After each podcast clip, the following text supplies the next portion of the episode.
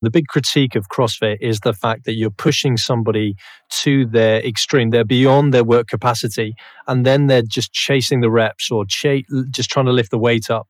And, and that's when you need the sensible coaching coming in. So they're either scaling the workout or they're decreasing the weight on the bar or the, the height of the box jump. And that's probably not going on as much as it should do.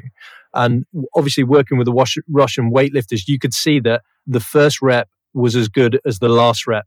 And that's, that's probably where the CrossFit needs to go. It needs to be a bit stricter in, in what it's doing. But again, we've got this Bobath approach versus the the functional relearning, motor relearning. Do we just do we make sure we're perfect uh, and immaculate before we even attempt the technique, or do we just do the technique and tidy it up as we go? And I think the truth will lie somewhere in the middle there.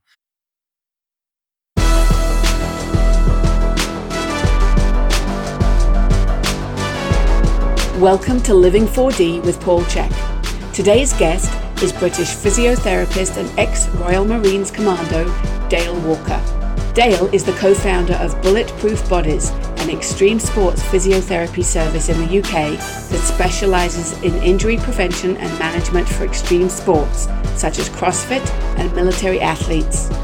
He has served in the British military for 22 years, both regular and reserve, as a Royal Marines Commando and British Army physiotherapy officer. He is also a lecturer in physiotherapy at the University of Salford. Stay tuned to the end of this episode for a free gift from Dale. All right, well, Dale Walker, welcome to Living 4D. We were just talking about when we first met in 2001, which seems like a long time ago now. Yeah, but, uh, a long while ago. Yeah, and uh, it's exciting to have you on the podcast. Gavin brought you to my attention. And of course, right away, I recognized some common uh, backgrounds together. So, why don't you uh, start by giving us a little bit of background on yourself and and uh, how you got interested in my work and and where that led you today? Um, yeah, well, obviously, I've been studying your work for a long while, but uh, yeah, so I'm the co-founder of an extreme sports physiotherapy company called Bulletproof Bodies uh, with my business partner, Uzo Ekiog. Um, I'm a lecturer in physiotherapy at the University of Salford here in the UK. I'm speaking to you live from Media City in Salford. Um, I've got a 23 year military service career. I started as uh, uh, in the Royal Engineers, where I was an assistant army physical training instructor, then transferred to the Royal Marines, uh, did my commando training, and then ended up as a British Army officer uh, in physiotherapy. Uh, did some operational tours, uh, now I'm serving as a reservist. I left regular service about four years ago, and my special interests are CrossFit and tactical athletes. Uh, but Very really, good. really, Paul, I'm I'm a perpetual student, uh, and I'm now a teacher, uh, and I've got a deep drive to to nurture and serve people, uh, and that stems from the fact that my brother was born disabled. Oh, he had wow. a disease called neurofibromatosis. Uh, and that came with lots of challenges. But really, I, I was his carer. Um, uh, we looked after him for a long period of time. That's where the, the kind of the need to to help people out came from. Uh, I also grew up in the home of the British Army, and I come from a line of soldiers. My father, my my grandfather, my great grandfather. Uh, so, what better way to serve than to serve your country? Uh, but not, you know, not as a as a warrior, but as a physiotherapist, or, or for want of a better word, a healer.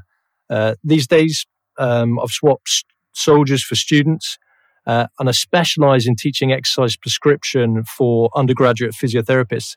And that's where, um, when I was redesigning how physios were taught exercise, I used the Chek's principles uh, and approached Gavin about whether we could uh, have permission to uh, get a couple of your books that I've got here Movement That Matters.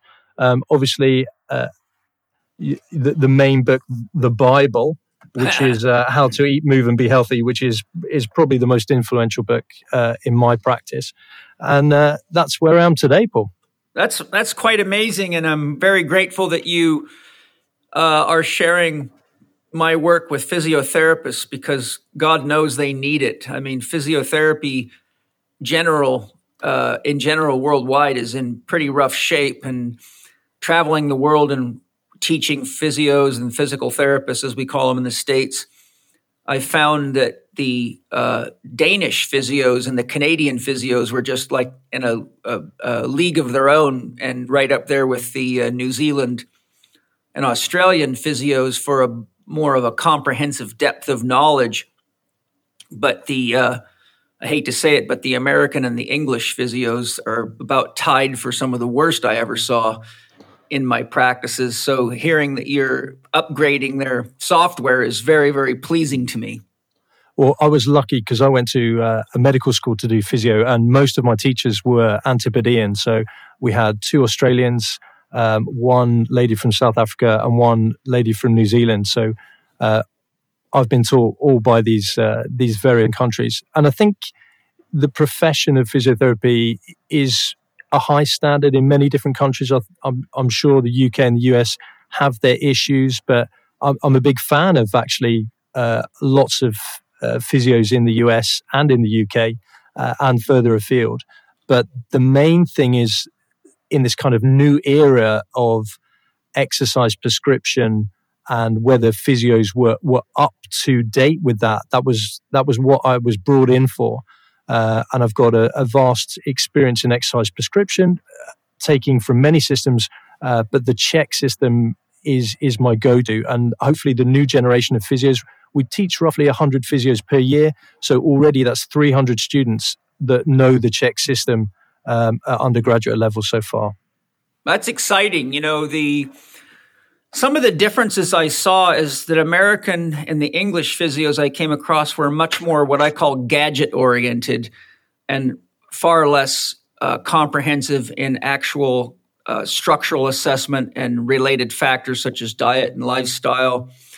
And the Danish physios are the only physiotherapists in the world I've come across that are actually trained in and use uh, intrapelvic therapies and proper treatment of the pelvic floor I was trained in pelvic floor therapy and intrapelvic treatment through my neuromuscular therapy training, which I completed in 1989 through the St. John Institute in St. Petersburg, Florida, and had many physicians referring me patients for intrapelvic work by prescription, which I was allowed to do legally because if they send them to me and prescribe it, then I'm basically protected under their medical license. So naturally mm-hmm. they're not going to refer to somebody that they don't trust but i have a lot of experience and came across countless people in my travels around the world with serious pelvic floor problems that had been to all sorts of physical therapists nobody of which would uh, ever go inside or they, they, had all sorts of phobias and when i used to do it in the physical therapy clinic i worked at for four years sports and orthopedic physical therapy in san diego which is the largest physical therapy clinic at the time in San Diego with its own surgical center and 13 orthopedic surgeons and neurosurgeons working in the same facility with us. And uh, when I would do uh, pelvic floor therapy, I would the other therapists would look at me like I was strange, and I'd say, "Well, why the hell aren't you guys doing it? This is a major component of rehabilitation, and if you don't treat these pelvic floor muscles properly, the chances of them recovering from any number of connected injuries and, and motor dysfunctions is almost zero. And the most common comment I got is I would never stick my finger up somebody's ass. And I'm like, that is just so childish. Uh, uh it's just mind boggling to me that a professional therapist has an attitude like that. But that was the most common response I got. And, and that's after many inquisitions. So having studied with Australian physiotherapists and even teaching, I did a, a, a, presentation for the New Zealand Physiotherapy School in Auckland and picked up some good techniques from one of their instructors there that I implemented into my system for uh, neck stabilization training using the blood pressure cuff. So yep. it's been quite a journey uh, traveling around the world and, and having many physios in my program. I, I can see right you know where their development is at, what's important to them, what's not important. So um, all that is just another way to say I'm really grateful that you're sharing the things that you're sharing because I feel without those basic concepts that I teach and the resources you mentioned, then the body just becomes a machine, and it's certainly not a machine, as I'm sure you're well aware of. So maybe you can share a little bit about what are the kinds of concepts that you are implementing from the CHEK system and how the physios are, are handling it or uh, accepting it or how they're responding to it. Yes, certainly. So um, for me, it's the the functional movement side of stuff that's so important. Your primal patterns are a great way of. Uh, what you did is you gave us a framework of which to hang loads of stuff on. Um, yeah. I, I feel that the fitness industry and the health industry can be confusing, lots of conflicting information. Whereas if you've got a framework of which to develop some clinical reasoning from, um, then you're a lot better prepared to say, okay, I can add this to my practice, or I can take away this, but I've still got that underlying theory.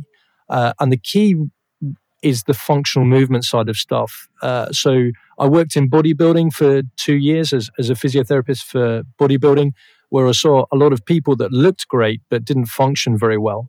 Uh, and coming from this kind of military and Royal Marines background, uh, I always preferred functional movement, being able to do stuff uh, rather than just sort of looking good and, and flexing. That that wasn't what I was about. Uh, and yeah. I remember going through uh, commando training, uh, and it was the guys that looked good but couldn't climb the rope, or they they couldn't run fast, or they couldn't carry the kit, or they needed loads of protein powders. You know, they just weren't functional. Um, so the functional movement side is is massively important.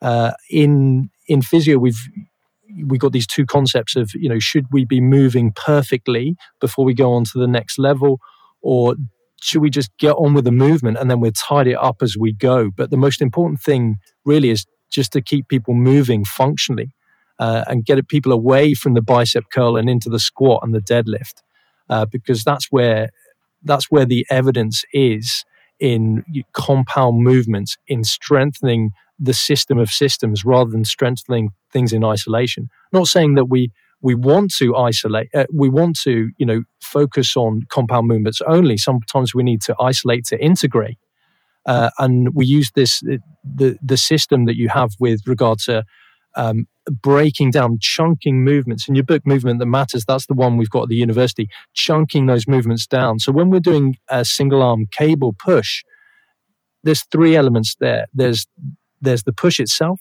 there's the rotation, and there's the weight transfer. And it's mm-hmm. that carryover to functional movement that is lacking in in in gyms worldwide uh, and you were well ahead of the curve uh, on that. And you know, they're the principles I've been teaching from the beginning. They're the principles I teach now, uh, and that's the that's the framework with which we uh, which we build um, uh, functional movement. And and as you say, you, you, we try and put the fun into functional movement. So it's not just boring exercises. We're we're challenging the system. Uh, balance, proprioception, perturbation, speed, agility, adding the various components of fitness, but staying with function because it's working that system of systems. We're not just working something in isolation. Yeah, you know, uh, years ago, you know, I started lecturing professionally on these topics and traveling around. Uh, first the United States, then the world in 1988 is when I began my professional lecturing uh, tour, mostly at that time to large physical therapy clinics and uh, various things. Like I was also a, a, presenter, a guest lecturer at Los Angeles Chiropractic School. But uh, I found research by Carl Bobath, who is him and his wife founded the Bobath method of neurological rehabilitation, which is taught in American physical therapy schools. And Bobath said, uh, he made a very profound comment in one of his research papers. He said, The central nervous system knows nothing of muscles, only of movements. And that was one of the key things that I used to point out to the bodybuilding and strength conditioning community that was still very, very addicted to fixed axis machines and Smith machines and all that kind of stuff. To point out that when you start focusing on isolation of a muscle, especially when you're using higher intensity training, which increases the amount of charge through the nervous system and therefore how quickly the system reprograms itself, you're actually training the body to do something it cannot do in any functional movement. And the more athletes train that way, the more disintegrated their functional movement patterns begin because they put so much emphasis on building neural pathways to isolate specific muscles in functional absence of the muscles that have to be integrated, be it core muscles, the tonic system relative to the phasic system, or how the legs have to integrate with the core to support loads in the arms. And so, exactly as you said, you get athletes that are very, very strong and fit looking. But just like you, when I was in the military, I used to be amazed at how all these guys with all this muscle were just functionally useless as soldiers.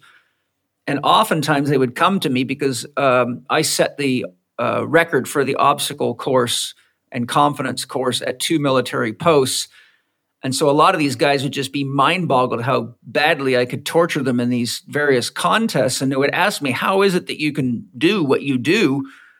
And at that time, I was only weighing 166 or 168 pounds.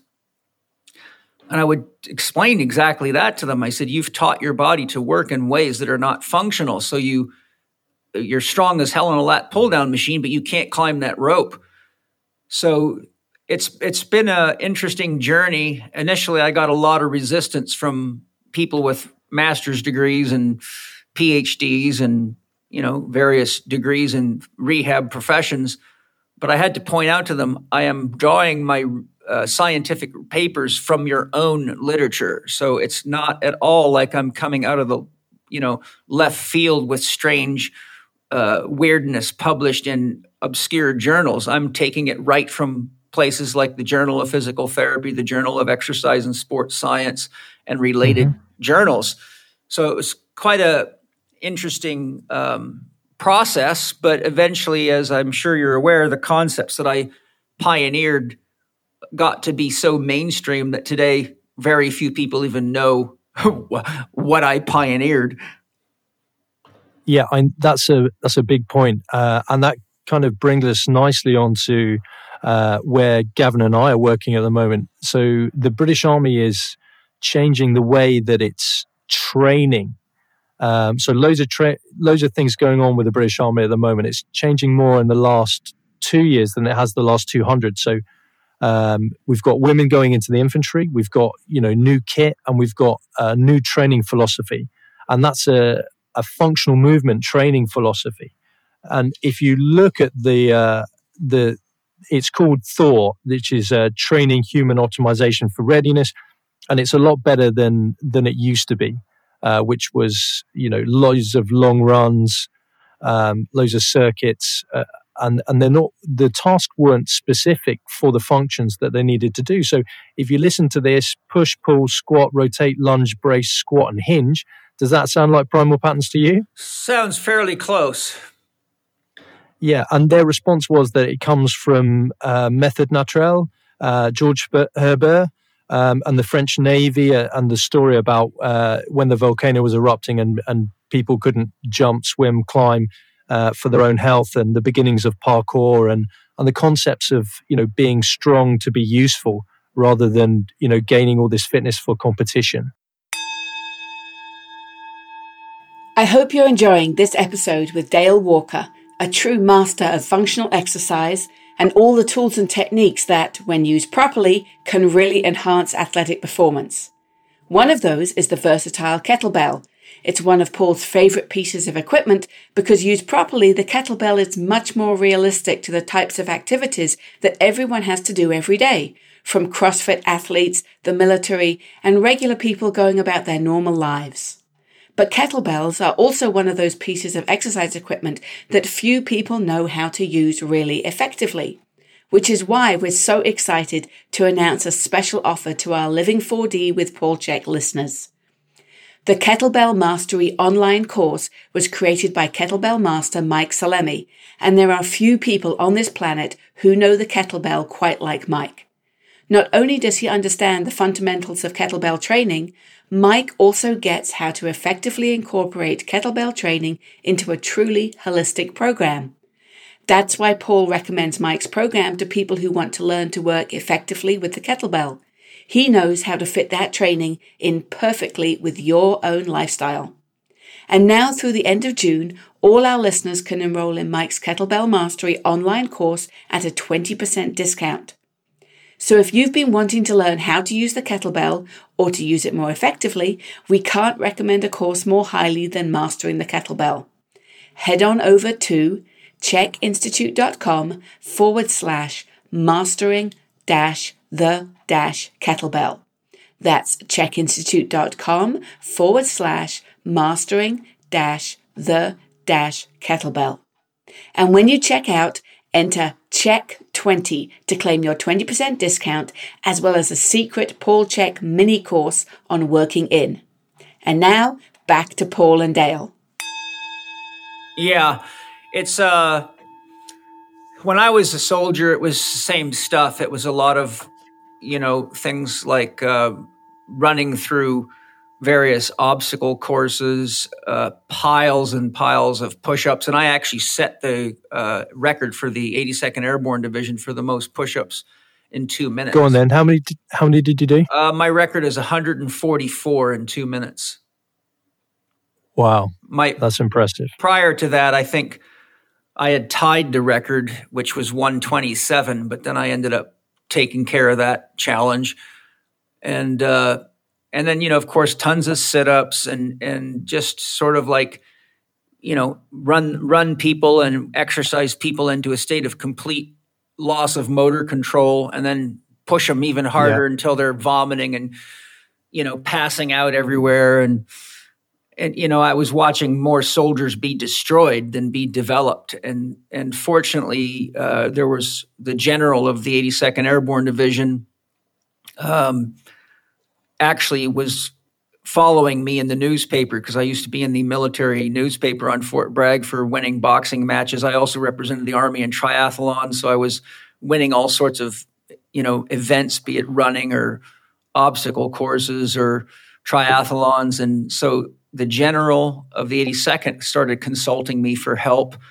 and a variety of uh, high level officers, and that started having an effect on the way they perceived what they were doing to soldiers. Interesting. How how did they change, or did they change? Well, I think the the thing that happened is they realized because they were asking me to help them train for various events. Um, and I think what what I pointed out to them most was that they were seriously overtraining, and both of these guys were in their 60s, so I was just really explaining to them two key factors that were missing. One is if you don't pay attention to your body and you keep pushing it, then you just break your body. And, uh, you know, there's, uh, you know, the very strong no pain, no gain attitude, but I would tell them no brain, no gain. If you don't pay attention to what's happening, you're not gaining anything. You're just playing a stupid game. And then I was also talking to them about the importance of eating high quality food for preventing unnecessary inflammation and optimizing their metabolism. And so, uh, what what they shared with me is that they were uh, seriously working on uh, passing that awareness down through the chain. But you know, there's ninety thousand soldiers at the 82nd Airborne Division, and I was extremely busy. So I just know from conversations with them that they were uh, considering how they would take their own learning experiences and make those strategies available to other soldiers. Well, the, the, if there's a population group that needs the four doctors, it is the military population group. So, for example, they, they don't generally sleep enough and they're always surrounded by people. So, you know, Dr. Quiet is out of the window. Yeah.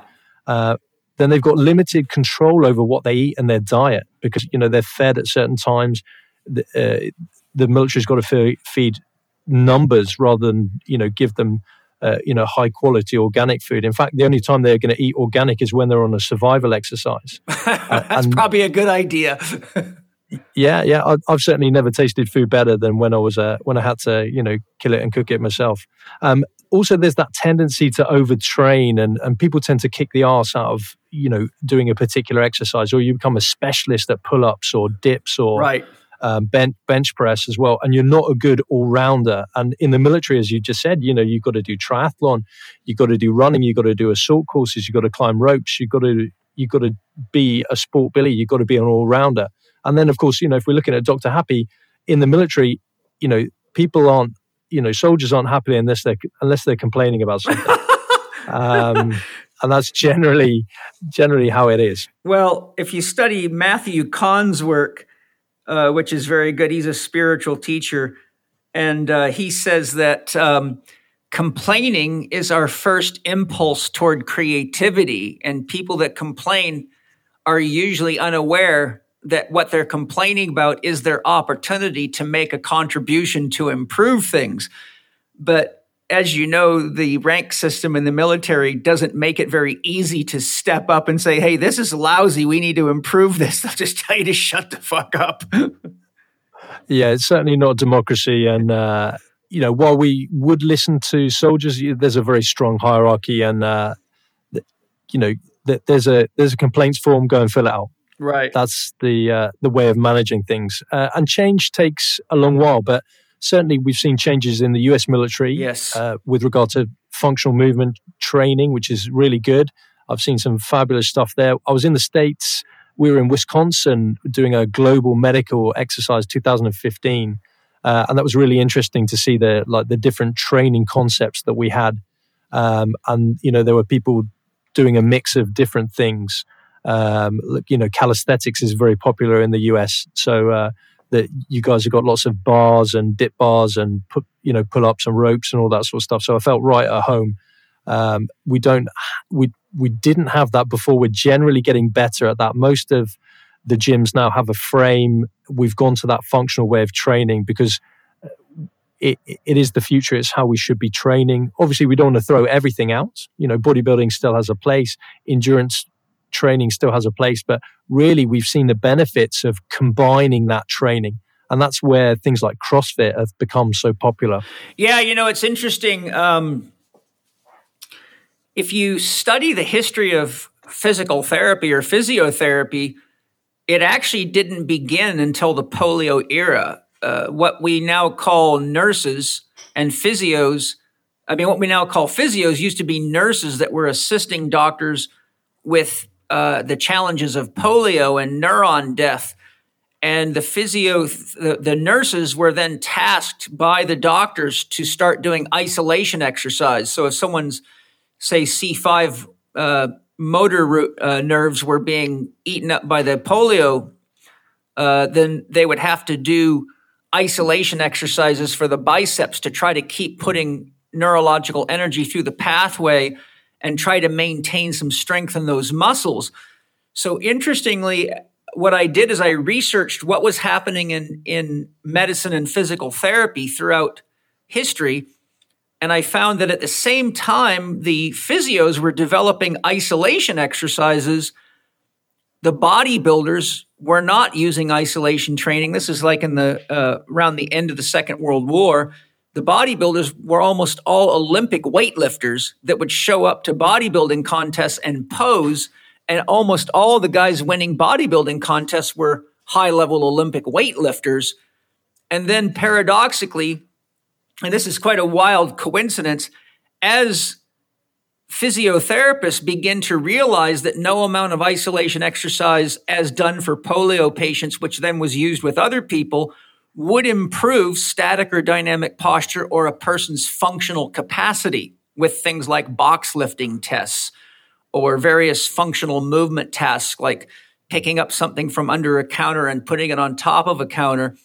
And so then came Bobath and various other integration therapies while simultaneously physical therapy was returning back to an integration model.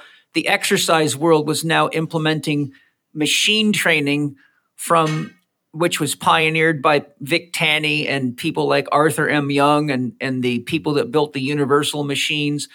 And you saw, for example, with Bill Pearl, his book Keys to the Inner Universe, which was which is like a thousand page Bible of high quality functional bodybuilding training with dumbbells and cables and, and the kind of basics that would still be somewhat functional. Then his second book came out and all that was gone. It was almost all machine based training. And instead of writing the book himself, he had experts from various universities writing a volleyball conditioning program, a football conditioning program. And unfortunately, he was actually at a conference that I was lecturing at. And my lecture title was a neurodevelopmental approach to uh, athletic conditioning and not even realizing he was there, I I showed pictures of his books and showed how this correlation that I'm talking about with the transition of uh, the the bodybuilders, which were Olympic lifters and functional lifters, had now become isolationists. And so I said, here's two books that literally document that transition in the way we think about athletic conditioning. And then I highlighted how what was really a bodybuilding approach became the mainstay of athletic conditioning. And that's when uh, athletes begin to have all sorts of disintegration type injuries and uh, much more low back problems and shoulders and various joint problems because their systems were breaking down and there were the par- paradox is the stronger you make your arms and legs without integrating the core the more susceptible you are to injury because you no longer have the principle of force attenuation at work so you get all this isolation for example I'm sure you've seen a million people do a single arm cable push, but they don't use their legs at all. They just hang everything off their shoulder. And so when you yeah. start doing flies and dips and uh, bench press and you're not adequately, uh, you don't have enough range of motion in the shoulder, but you start getting anterior capsular laxities. And the list just goes on and on as I show in scientific back training and scientific core conditioning. So it's a very interesting uh, observation to see how the physical therapy world and the exercise worlds were on opposite spectrums in the beginning. And then, right when the physical therapist realized isolation training was not functionally effective and switched to a neuro integration approach, the exercise community went the opposite direction. And I actually showed pictures of the University of, of Pennsylvania's physical therapy training department gym which looks just like something out of Eugene Sandow's book, Life is Movement, with rows and rows of dumbbells and cable systems all along the walls and all sorts of, you know, medicine balls and club bells and functional training equipment. And that was the university's physiotherapy training gym. And then I showed a picture of the same gym in 1989, which was nothing but Med-X or um, Nautilus machines yeah. Um, I always tell my students that physiotherapy comes from two areas. Uh, one is the sort of the London School of Massage, who formerly were probably prostitutes, and the other is um, the remedial gymnasts of the military, um, who used gymnastic movements, integrated movements, like you said, in order to restore function, mainly after the Second World War. So, physio in the UK certainly comes from uh, a fusion of prostitution and the military. Uh, no, uh, uh no puns intended in uh, in that correlation. Yeah, there there is some connection. I've studied the history of massage therapy and and I went to a very comprehensive world class sports massage therapy school right when I got out of the army. That's why I moved to San Diego because they had what I thought to be the best massage therapy school in the United States, which was developed by a Russian massage therapist. And in Russia, massage therapists ha- takes them seven years to do their training and they're equally respected as medical doctors. And in the history of massage therapy there's a tremendous amount of excellent material on things like how to treat organs through reflex pathways and all sorts of very deep stuff that uh, most people don't realize is there so my point is that there's actually a real legitimate depth to massage therapy, but because it was so negatively associated with prostitution, people often don't realize that massage therapy has deep roots in the medical system as well as in allied approaches to uh, rehabilitation and uh, people that were normally called witches were actually using a lot of interesting manual therapy approaches and the very stuff today that we call energy medicine. Mm, interesting. Yeah. For example, balancing chakra systems with crystals would, would have got you burned at the stake, but they might have been pressing acupressure points and other things like that that they were finding through intuitive or uh, basically being sensitive enough. I, I, personally can just put my hands on someone's body and feel where the uh, flow of the energy moving from their energy field into their body shifts and just put my finger right on the acupuncture points. And I've tested this by finding points and then checking maps and finding points and checking maps. And for years, I used what's called a point finder, which is a little device that scans the body for changes in electrical resistance. So I learned. Yep, got one and I use it. Yeah, yeah, definitely good. So I learned how to feel by just paying attention to where that light, the, where the system, where the the point finder would buzz. A little red light comes on and it'll buzz, and then I would run my hand along the meridian, and sure enough, I could feel a significant shift in the flow of energy right there. So it, these things can be learned.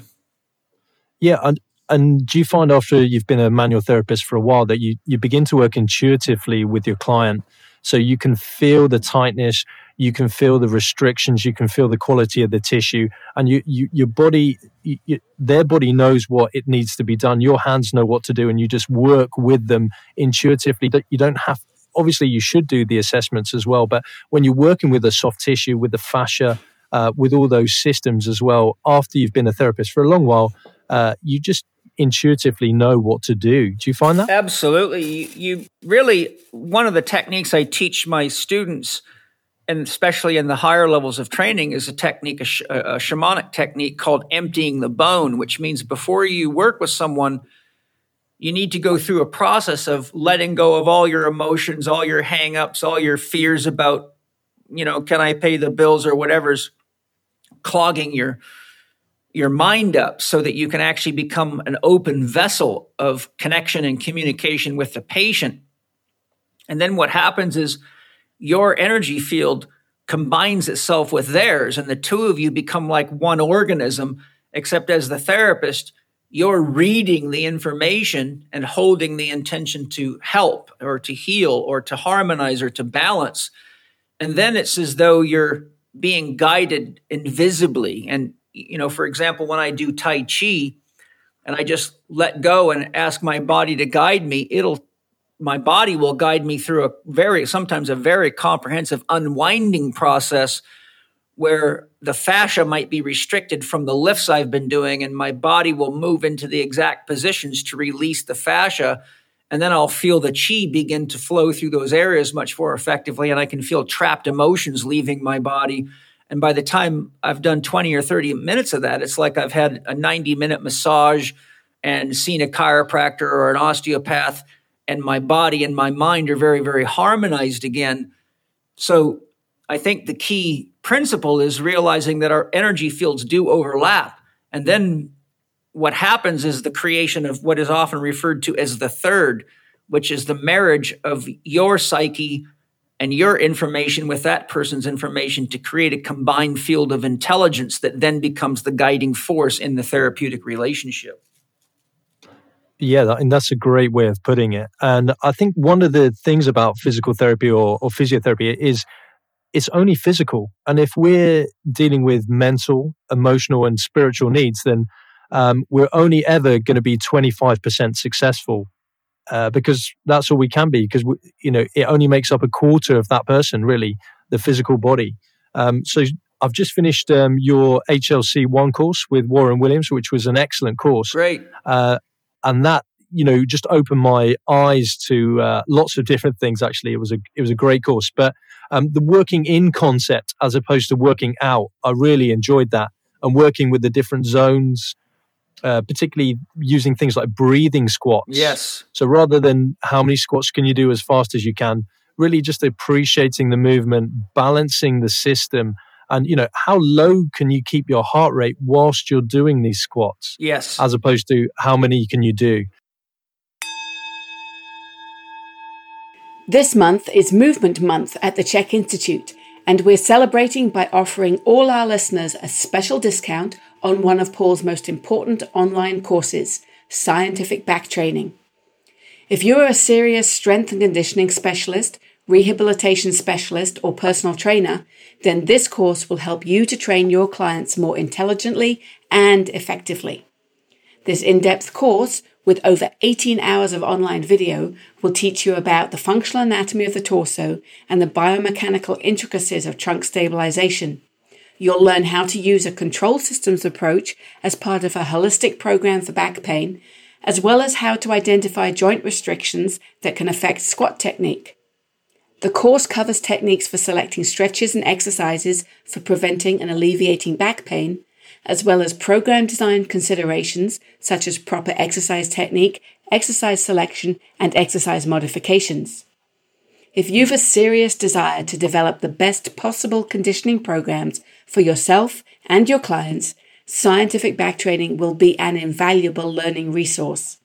So get your copy online now at chekinstitute.com forward slash SBT. That's chekinstitute.com forward slash SBT. Enter L4D back when you check out to receive your 15% discount. And now let's get back to Paul and Dale Walker. Um, when you're using your zone exercises, what do you what exercise do you use for the best buy-in, Paul? Well, the best exercise in the world is the one a person's willing to do every day. Yeah, agreed. But in your vast experience, you know, the breathing squat is a great place for me to start because some of these concepts can, you know, there's a little bit of resistance to um, getting into some of some of the concepts that you teach, you know, even just visualization and relaxation techniques, there's resistance to, particularly in these in these extreme conditioning programs and, and the military. So how do you how do you uh, try and melt some of that resistance to to your concepts? Well, with athletes, what I tell them is, hey, uh, what have you learned happens to you if you don't warm up properly before any kind of training session with high intensities or high density of volume, such as a circuit workout. And I've never had an athlete yet that didn't right away pipe up and say, well, you're a lot more likely to get hurt. That's what I've learned. And I say, well, congratulations. Now what I'm going to do is I'm going to show you a way to warm up that not only warms you up, but integrates what are called biological oscillators. And so I explained to them the brain has a very strong electromagnetic field and a massive influence on the integration of all body systems. The heart has a magnetic field about 5,000 times stronger than the brain, and research shows that the heart actually informs the brain, but we've deconditioned ourselves to listening to our heart centered feelings, especially soldiers. I mean, how do you kill another human being without blocking your heart feelings? And then the solar plexus is a very, very large network of neurons, and research shows that the solar plexus has as many neurons as your brainstem and spinal cord combined. And what HeartMath research showed is that if those three ganglia, brain, heart, and solar plexus, are not integrated, then the body goes into a state of disharmony or chaos. And when they show feedback using biorhythms, biorhythm assessment, electroencephalogram, electrocardiogram, and various other monitoring technologies, you can see that whenever a person goes into a parasympathetic state and integrates the right and left brain hemispheres through rhythmic breathing and rhythmic movement, that those biological oscillators come online. And then we're in a state of open receptiveness. All systems are integrated. You have integration of the visceral, glandular, uh, neurological, psychological, and motor systems so that it's it's like I'm sure you've seen uh, if you go into a clock shop, all the pendulum clocks will be swinging in tune, but if you go knock one of those pendulums or two of them so that they're out of tune and come back a couple days later, they'll all be swinging back in tune again. And what physics says is it's the mass of the pendulum of that's the largest that has an electromagnetic influence on all the other pendulums swinging and ultimately pulls it into harmony. And you see the exact same principle biologically whenever you get a bunch of women on a sports team or working in close proximity or in an office where the strongest woman in the group will actually have the influence that causes all the other menstrual cycles so that they harmonize. And the next thing you know, they're all in premenstrual phase at the same time. They're all menstruating at roughly the same time, which means all of us know when to be very careful around the business or office. But so what, what I'm showing the athletes is that because these internal systems, your digestion, assimilation, metabolism, and elimination are the foundation of any athletic conditioning because if you can't digest, metabolize, assimilate, and eliminate, then you don't have any anabolic capacity. So your, your training becomes perpetual catabolism and destruction until the point you're chronically inflamed and injured. So I show them that to enhance the warm up process, that if you focus on relaxing your mind and doing almost any of the exercises that you would do as a warm up, you can take a deadlift bar and just leave the bar empty. And as long as you can adjust the speed and the depth of movement so that you're timing the movement cycle with your breath and your heart rate isn't going up and your breathing rate's not going up and your tongue's not drying out. And I tell them the best way to learn to do this is to do this right after you eat a meal because if you don't do it properly, then it makes it uncomfortable and you feel like your digestion's being irritated or, or you feel all this weight of this food in your stomach, like, ugh, I'm training with a full stomach. And once the athletes have that feedback from the food in their stomach, they learn, oh my, if I really do this like he taught it me, taught it to me, I start having a clear mind. My body starts to feel relaxed. And then when I actually go and start pushing the warm up and stages up to training weight, I find that I can lift much more efficiently and much more effectively, and that I relax much more deeply, and my rest periods are more uh, restful. And for many of them, with various types of challenges, I have them do work in exercises on their rest periods to reharmonize the system, particularly if someone's going through a challenging event like a divorce or a death in the family, or they got you know demoted or sh- uh, someone put them in another another uh, job that they don't like doing, and so they're frustrated about that. And they find that it helps them um, handle not only higher intensities of training and higher durations and volumes of training, but it helps them um, deal with stress more effectively. And so, really, what I'm teaching them is is is a form of active meditation and because most of these people have a very hard time sitting still, I find that usually within about six months to a year of using work in exercises, they actually begin craving to be in that place of stillness and they start actually naturally gravitating toward periods of just sitting. And I introduce them to meditating by doing things like sitting on a Swiss ball or a weight bench between sets and just allowing themselves to focus on their breathing and breathing through their uh, belly and doing a proper diaphragmatic breath.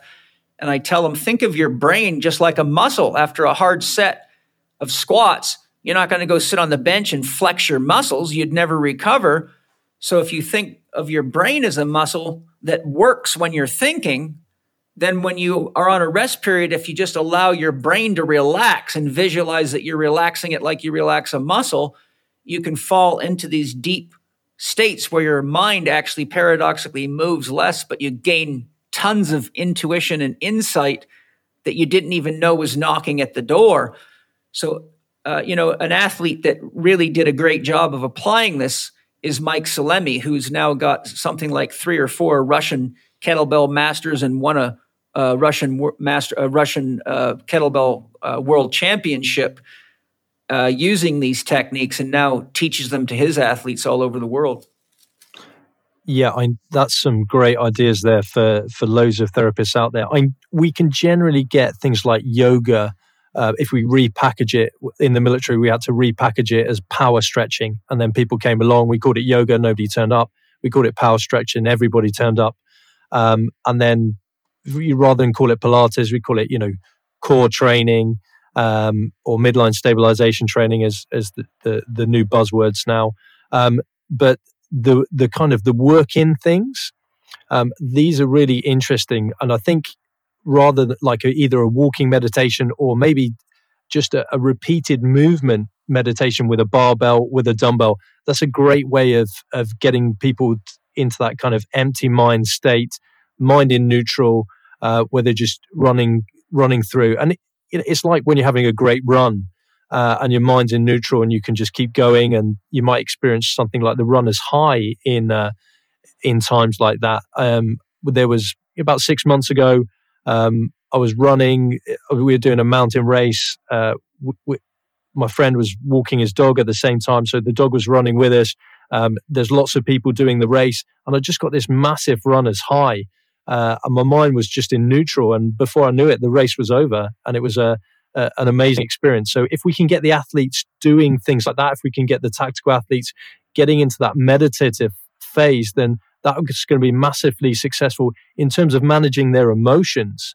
And I don't know, you know, how you felt when you came out of the military is that, you know, all of a sudden you don't have these restrictions uh, and you're not in an environment that that is, you know, an alpha male environment. You know, how did you manage your emotions and your mindset when you left the military initially?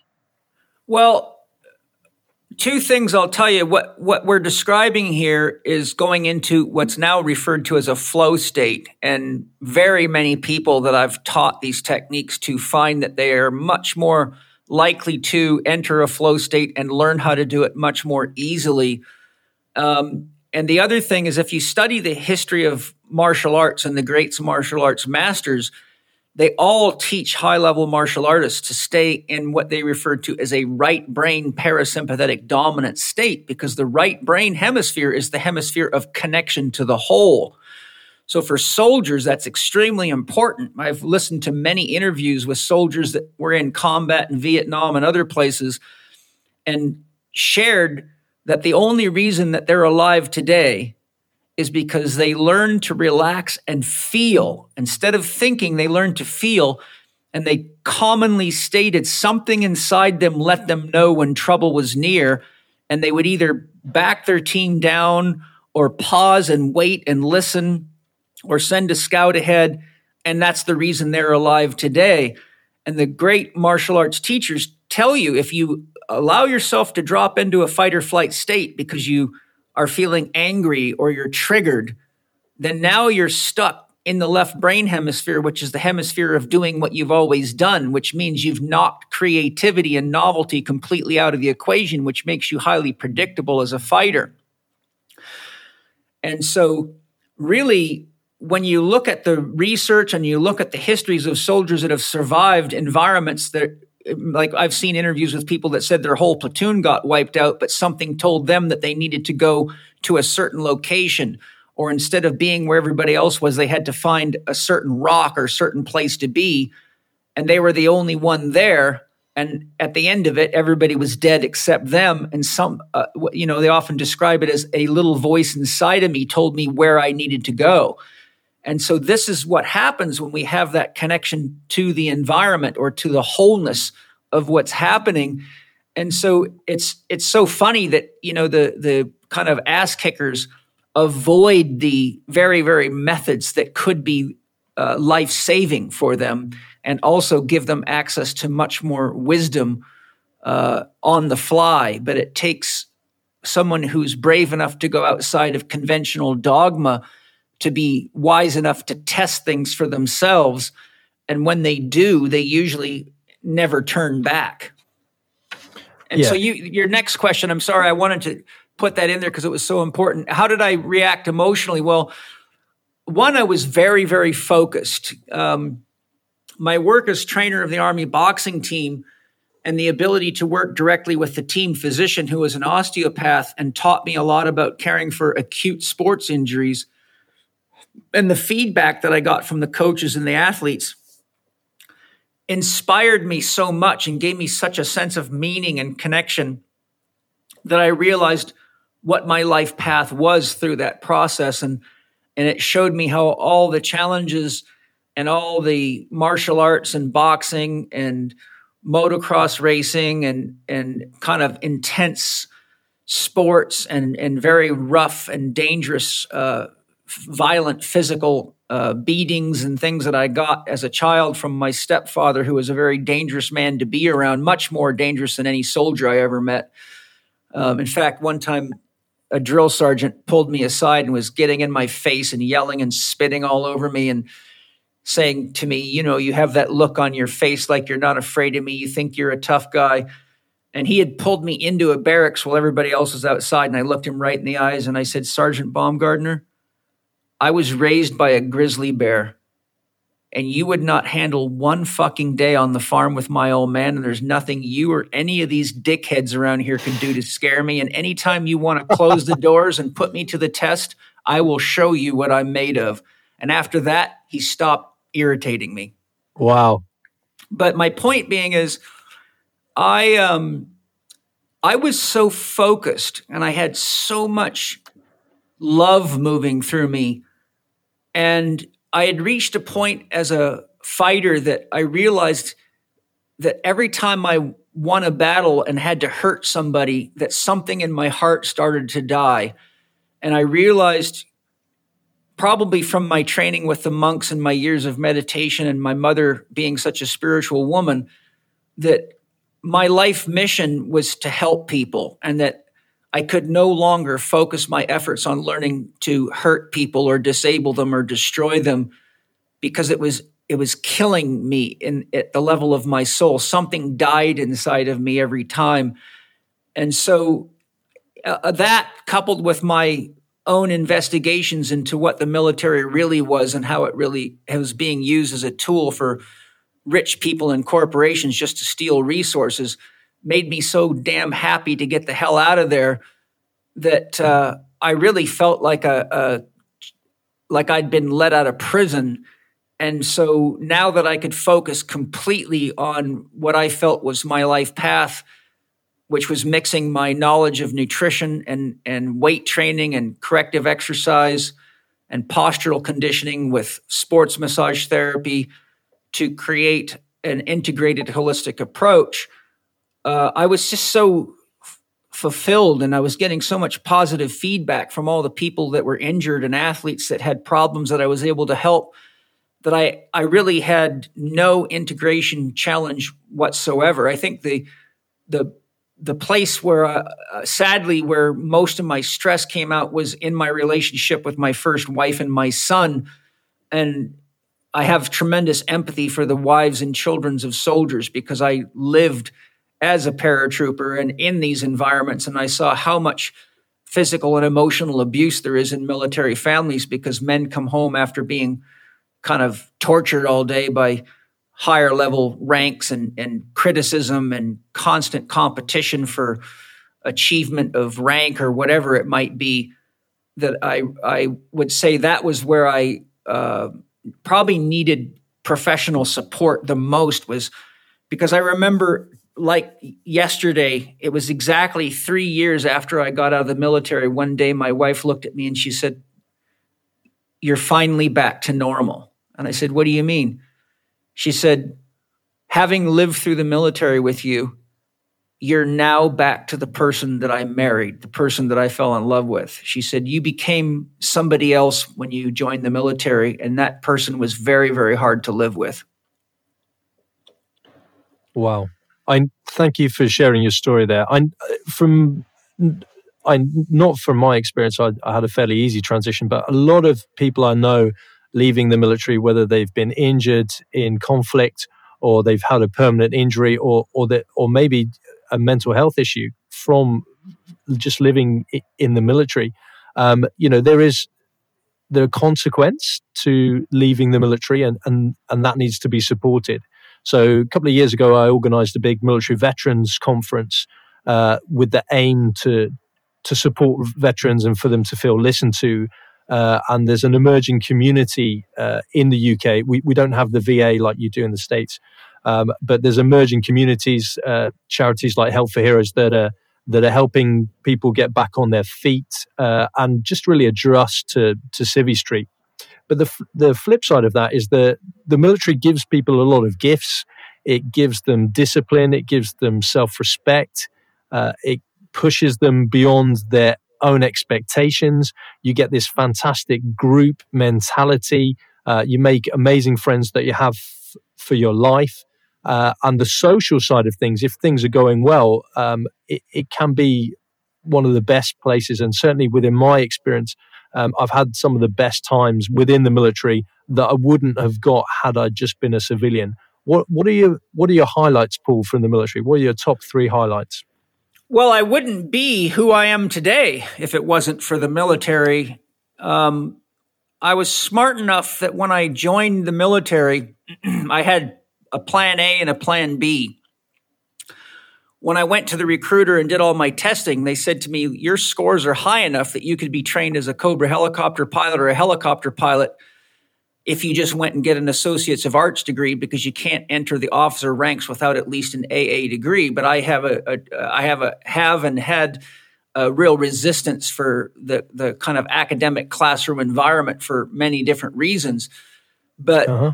I said to them, I'm not interested in going to school, but what is the job with the highest potential earnings when I get out of the military and the most technical training that I can take? And so they said, well, if you you qualify to be, become an aircraft weapon systems fire control repairman, which means that if the co-pilot of a Hel- Cobra helicopter gets injured in battle, you have to take over the weapons platform and you're the expert at fixing it, which required uh, 44 weeks of electronics training and and uh, two months of math training for those that didn't have uh, good enough skills. Because in training, you have to do all the calculation of electrical circuits longhand, no calculators. Because if, if you lose your calculator in a battlefield, you have to know how to figure out how to repair the weapon systems by hand. Sure. And so I got a lot of great training and I like you said I met a lot of people. I didn't need the discipline at all because my father was much tougher than the military at any level that I've ever seen and much more brutal. Um, but I did watch a lot of young men that were very undisciplined and very out of control, guys from street gangs and and families where they were they'd never really uh, become an adult learn how to stand up for themselves and how to be responsible and all the things that you mentioned. So I've I've actually said to people in the past we could change the United States radically and many countries if we made it at least uh, mandatory for uh, all people that turn 18 to do at least two years of military duty so they can learn how to be a warrior and I think we have such a large population of children that just don't have any sense of responsibility, that never let go of the hind tit, that always want mommy and daddy or social security or government to rescue them from their silliness.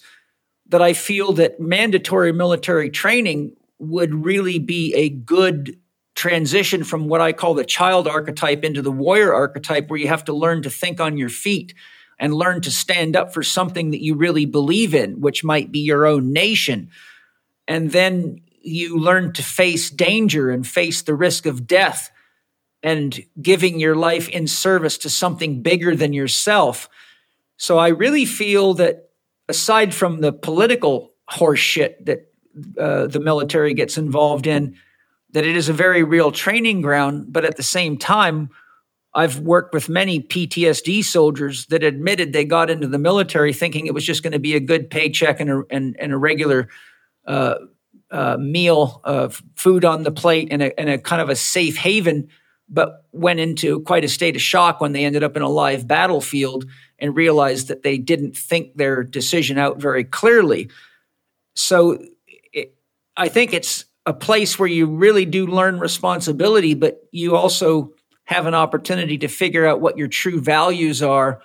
And so I always encourage people look into what the military really is, not what it's promoted to be, and then know that you can gain a hell of a lot of life skills, life experiences, and things that'll support you in the rest of your life. But know that it comes at the cost of you now becoming a weapon in an arsenal of which you have no control because once you join, you're now a number and you're a piece of military equipment. In fact, you know, I don't know how you guys run it in the British military, but when I was in the military, if an if a, a soldier went off post and did something like getting really drunk and damaged their body, they could actually be put in jail for uh, basically damaging military equipment. They're they're uh, tasked with maintaining their responsibilities as a soldier and if they're found to be doing things that lead to their own destruction, they literally can be put in jail for the equivalent of destroying military equipment. Um, I don't think we've got anything that would stick like that in the military, but obviously, um, you know, if you're turning up drunk on duty, that you're going to be punished pretty severely for that. But I know what you're saying. Um, and this leads us on to a nice segue about the fact that you know musculoskeletal injuries are, are through the roof. I'm sure for the U.S. Army, uh, Navy, and Air Force, and the Marines, just like the British military. Um, so it's important that soldiers and soldiers are generally young people they're going to do what young people want to do they're going to smoke drink hopefully not, but some of them might take recreational drugs, and and they're just going to be young people. Yeah. Um, and the great thing about uh, the military is it teaches you that social responsibility, uh, and it stops you maybe joining the gang.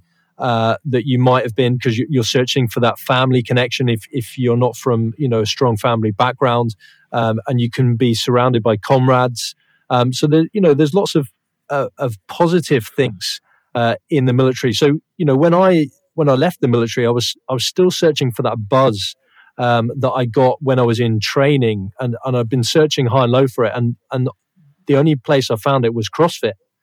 Um, yeah. And I know uh, you've got some interesting views on CrossFit. You want to get into that right now, or?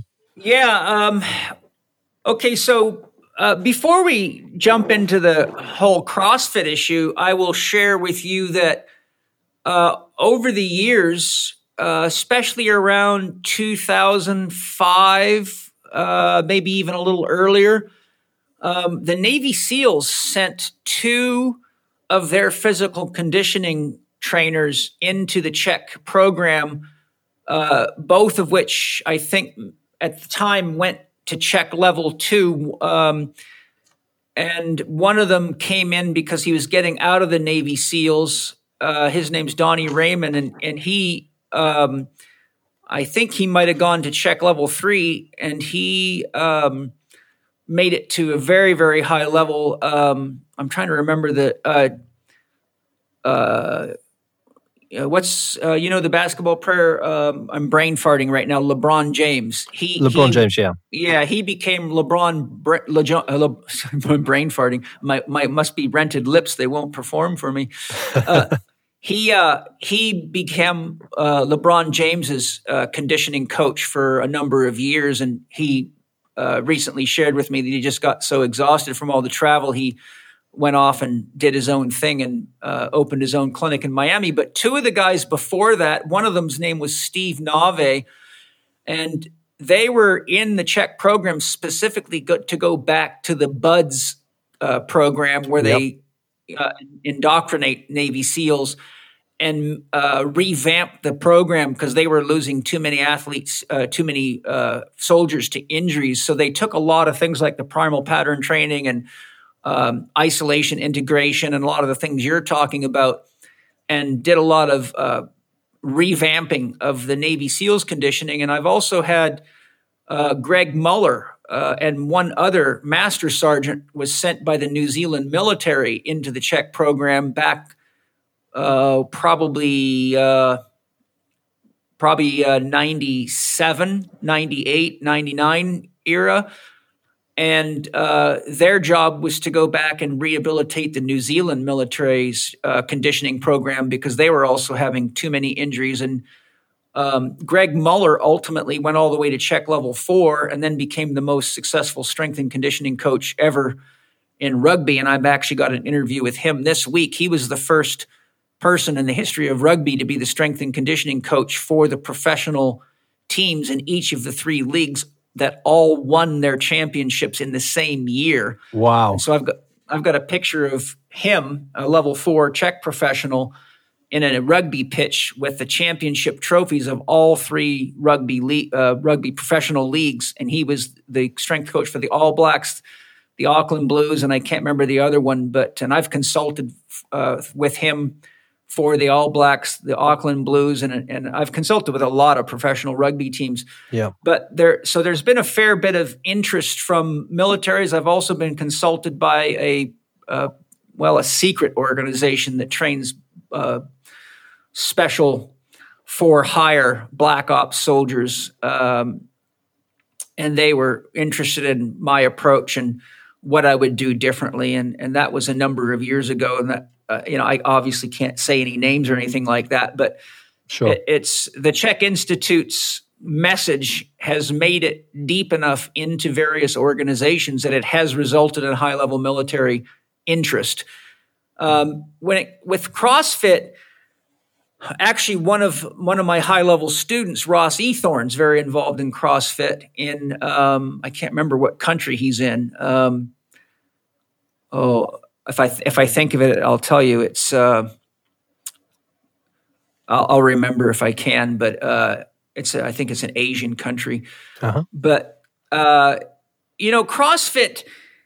For me, when I looked at what was going on with CrossFit, the first thing I noticed every time I went to a CrossFit gym is there was you know 95% of the people in there were not even close to being physically ready for the kind of exercises they were doing.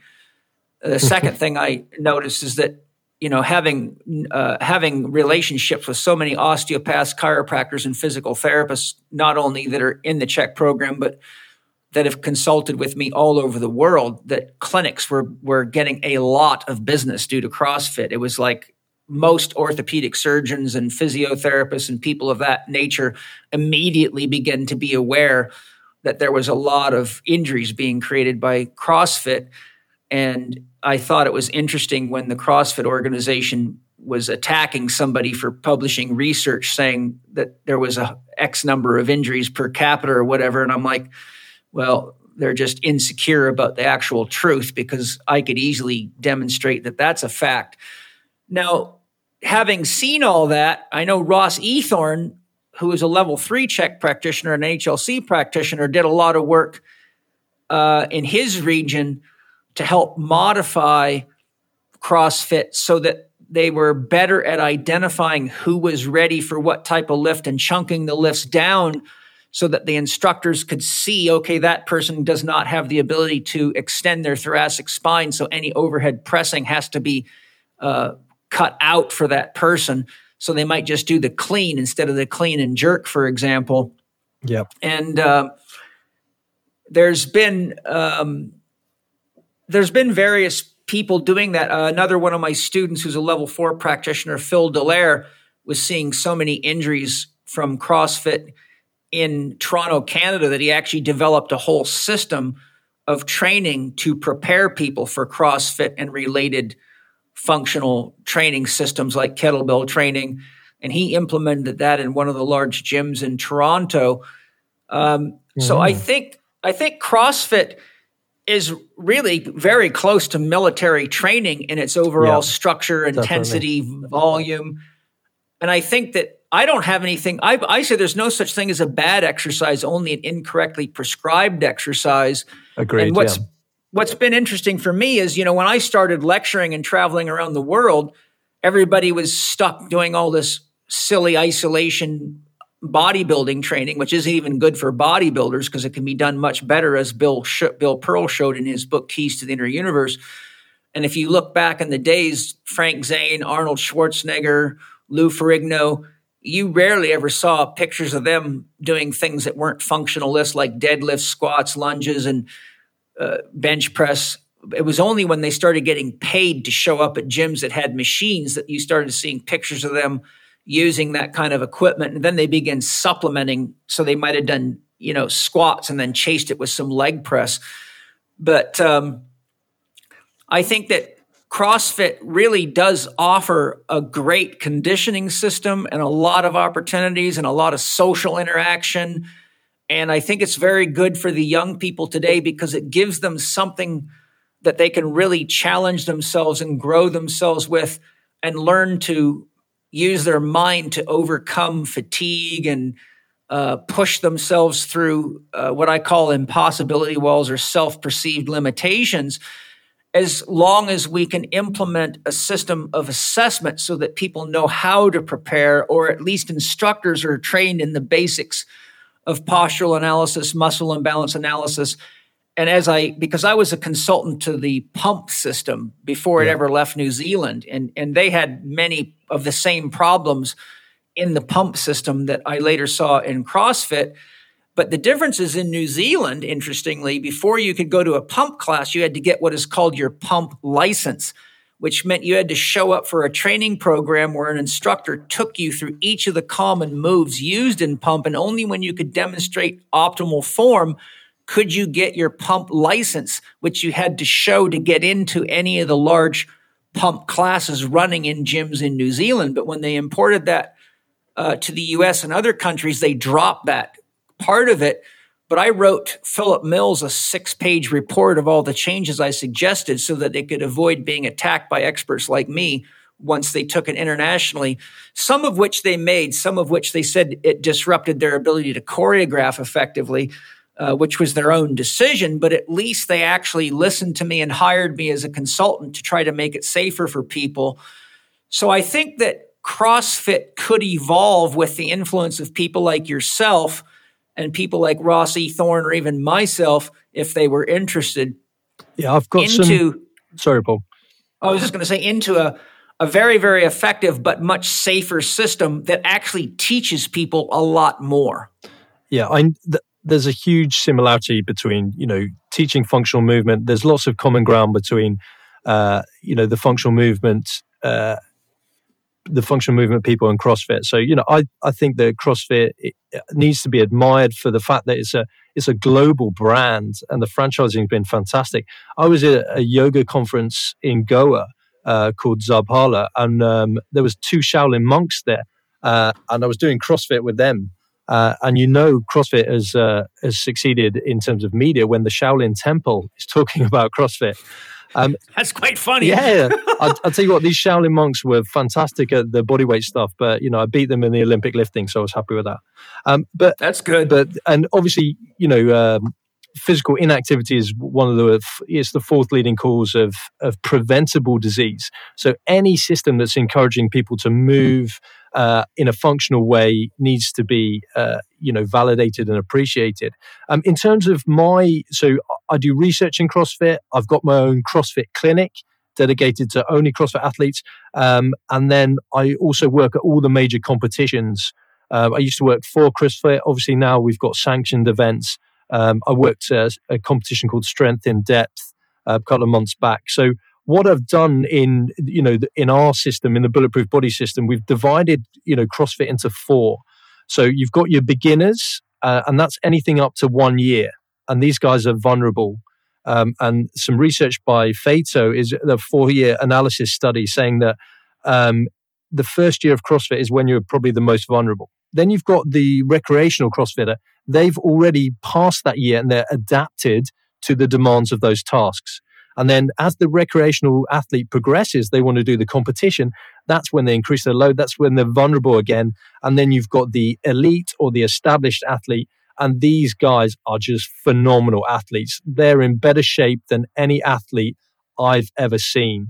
Uh, and i am working with um, Reese Mitchell, who's who's a young teenager here in the UK.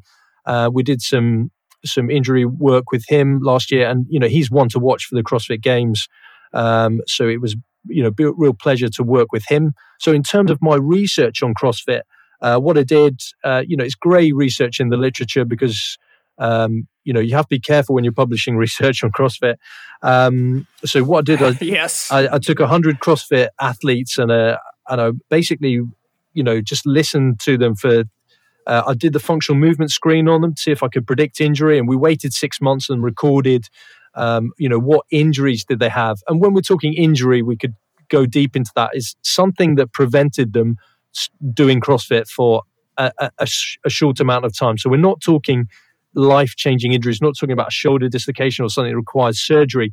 These were little niggles, little inconveniences that actually just got better on their own and um, mm-hmm. there's a massively there was a high percentage of shoulders that we saw, unsurprisingly, um, that was disproportional to the the other injuries. So shoulder and back uh, pain were the, the the two areas that were highlighted. But you know, they all got better. They all got back to CrossFit. They, these were just low level niggles. And then in my CrossFit clinic um, that I've been running for five years now, um, actual fact, low back pain is is something that I treat more. And obviously, I'm treating a lot of rotator cuff related shoulder pain, and knee knee pain is the next one, uh, and then wrist pain. And, and we've got a whole system at Bulletproof Bodies to stop that happening because you know we've gathered the data, we know what's going on, uh, and we also search the literature. There's some great studies that saying that you know the injury rates.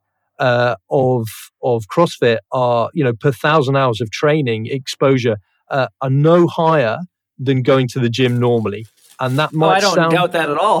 that, and that's because there's some craziness. If you go to a normal, you know, a, a, normal gym where there's no instructors there that know what they're doing, people are doing the craziest, most insane stuff. And all the CrossFit gyms, the CrossFit boxes that I've been to on a global scale, there's been a really high standard of coaching, uh, and the the people know what they're doing. Um, they they're in, the industry's policing itself, so it's got a high level uh, of of technique, and a lot of the times is that the the key is when you get to the competitive element can you maintain the form? Have you got the virtuosity to maintain your form? You're not chasing the reps, you're not sacrificing the techniques um, to do what the training wants you to do. So there's a little bit of a paradox about that. Um, and then I'll just finish um, with the fact that there's some interesting training out there. Um, I don't know whether you're familiar with Tim Gabbett's work on um, acute chronic workload ratios and and things like that. You know, where no. we can we can spot an injury before it happens because the the the increase in training load ha- has has gone above the the ability to handle. They've just done too much too quickly. Um, yeah. But they're also looking at this trainery, uh, training injury prevention paradox, um, which is the phenomenon whereby athletes accustomed to high training loads have fewer injuries than athletes at lower workouts. And this model is based on the evidence that non contact injuries are caused uh, by training per se, uh, but they're more likely the inappropriate training, um, you know, excessive or rapid loads in training. Um, and the soft tissue hasn't adapted, particularly if we're looking at athletes above the age of 35. That seems to be when uh, age wise we, we have a greater risk, particularly with the shoulder and the lower back. Yeah, I have several comments to make in regards to all these points you're making that I think are very, very relevant. One, anytime you're looking at research like you're citing, you have to look very, very carefully at how the research is conducted, what assessments are being done. None of that research I've ever seen integrates the interactions between things like the adrenal glands and the hormonal system and the and the visceral system so they're yep. still treating the musculoskeletal system as a machine, as a mechanical apparatus, which is extremely dangerous. And and sure. One of the ways I can prove that in one sentence is that all stress in the human body summates. Physical, emotional, and mental stress is calculated in the nervous system and brain, and the musculoskeletal system responds to mental, emotional, dietary, lifestyle, inflammatory, visceral, hormonal stress and it mirrors that back as motor changes and motor responses, which I could go into with great depth, but it would be too technical for most of our listeners. Sure. So, uh, and the other way is a lot of the evaluations they're doing do not identify uh, things like disintegration of the core and or the tonic and the phasic systems or core and extremities. So I'm always highly suspect, and so far I have not found one really well designed research study. So unfortunately, the with research, you, you're the the answers you're getting are based directly on the questions you're asking and how you're asking those questions, i.e., how you're evaluating people. Um, the other thing is they don't effectively normalize the studies. Whenever you're doing research, you have to have a reference point. Uh-huh. And so far, I've never seen a single research study in musculoskeletal medicine where they actually had effectively normalized the reference subjects. So to do that, you'd have to have normal infant development function. You'd have to have normal tonic phasic muscle integration, optimal postural alignment, and, and normal internal homeostasis of internal regulatory systems that affect the musculoskeletal system directly, which is the hormonal system, the visceral system, the limbic system, the nervous system, and so on. So, what happens is the research can only give you the answers to the questions you're asking and how you're asking the questions. And also, many of the assessment techniques that they're using are not nearly as good as they could be. For example, very few of them assess primal pattern movements. True. Uh, very few of them assess core function skillfully. Uh, none of them do an assessment of internal systems, such as what's the health of the adrenal glands. And people, as I mentioned earlier, keep overlooking the fact that the human central nervous system summates all stresses, whether they be physical, emotional, or mental.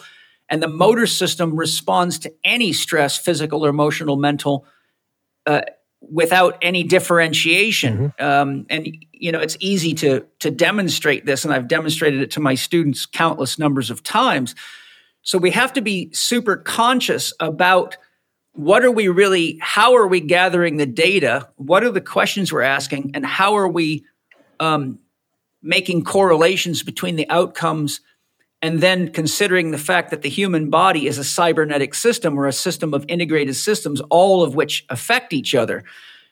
So my my concerns with all this musculoskeletal research is they're still treating the human uh, musculoskeletal system as it's a system of levers and pulleys like a machine, but it is radically far from that. Yeah. Um, the other issue with regard to motor programming and having studied motor learning quite extensively, what you find is that if you take an athlete and you give them a load that let's say they can do 12 repetitions with, the nervous system actually pays the most attention to the last reps when there's the most stress on the system.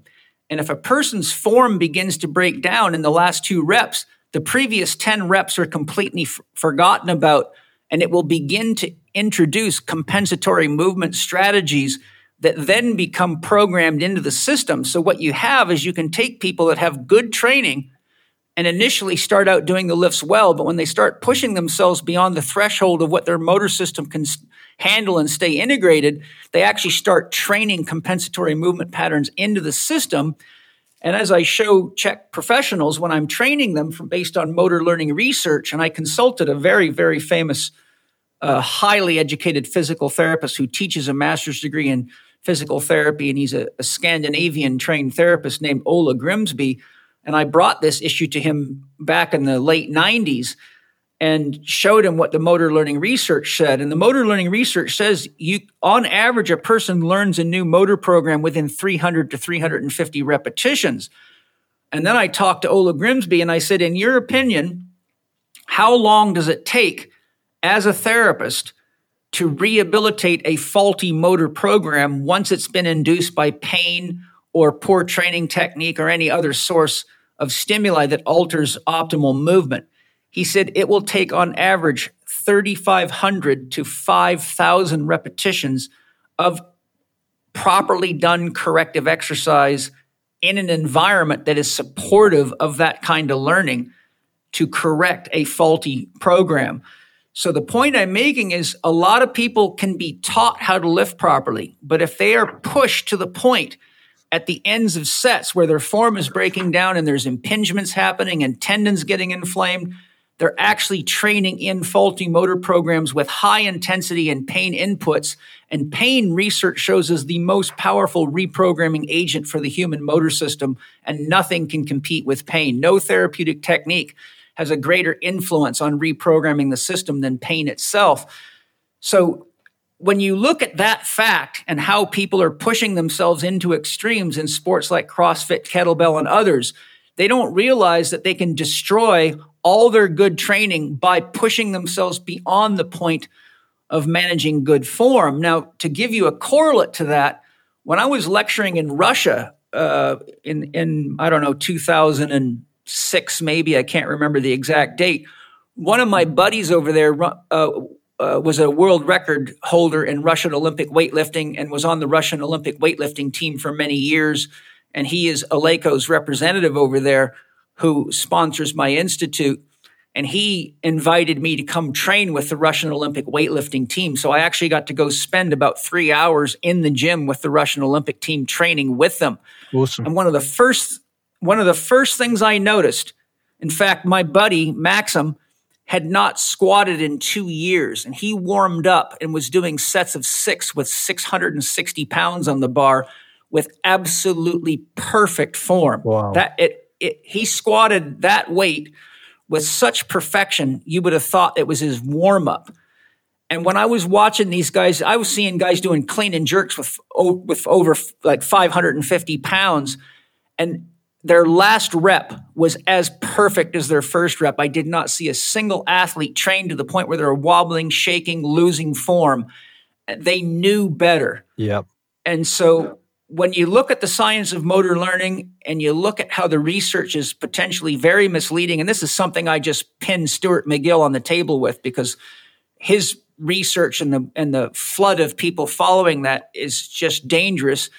And I told him, You are publishing a lot of very deceptive research, and people are believing it like gospel. And I said to him, Do you not understand the integration of the visceral system and the fact that the visceral system regulates the musculoskeletal system, and that your sympathetic chain ganglia will specifically alter the flow of blood into any gland or viscera that needs healing because it's inflamed or traumatized in any way at the expense of the musculoskeletal system because if your liver fails or your kidneys fail or your hormonal system collapses, it does not matter one iota what your musculoskeletal system's doing because you're going to die.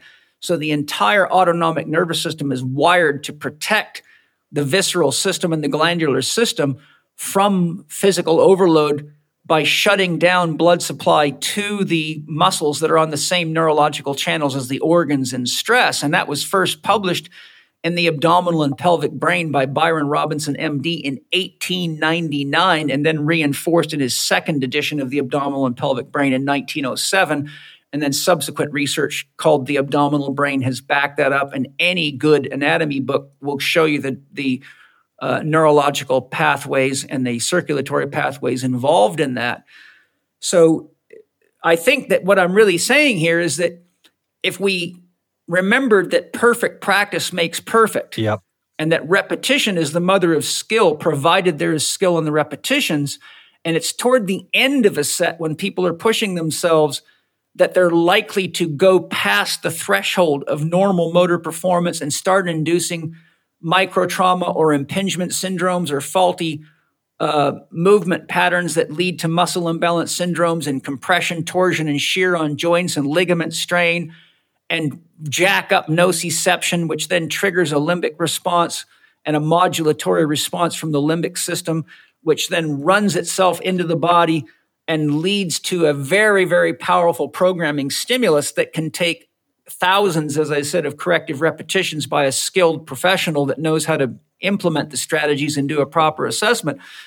So I think if what I'm saying is if we if if those like you involved in CrossFit and such types of functional movement sports would instill the wisdom that training and pushing yourself to the point of breaking your form is really just training poorly and you're basically training the motor system to compensate. And that is not the way you develop high performance conditioning.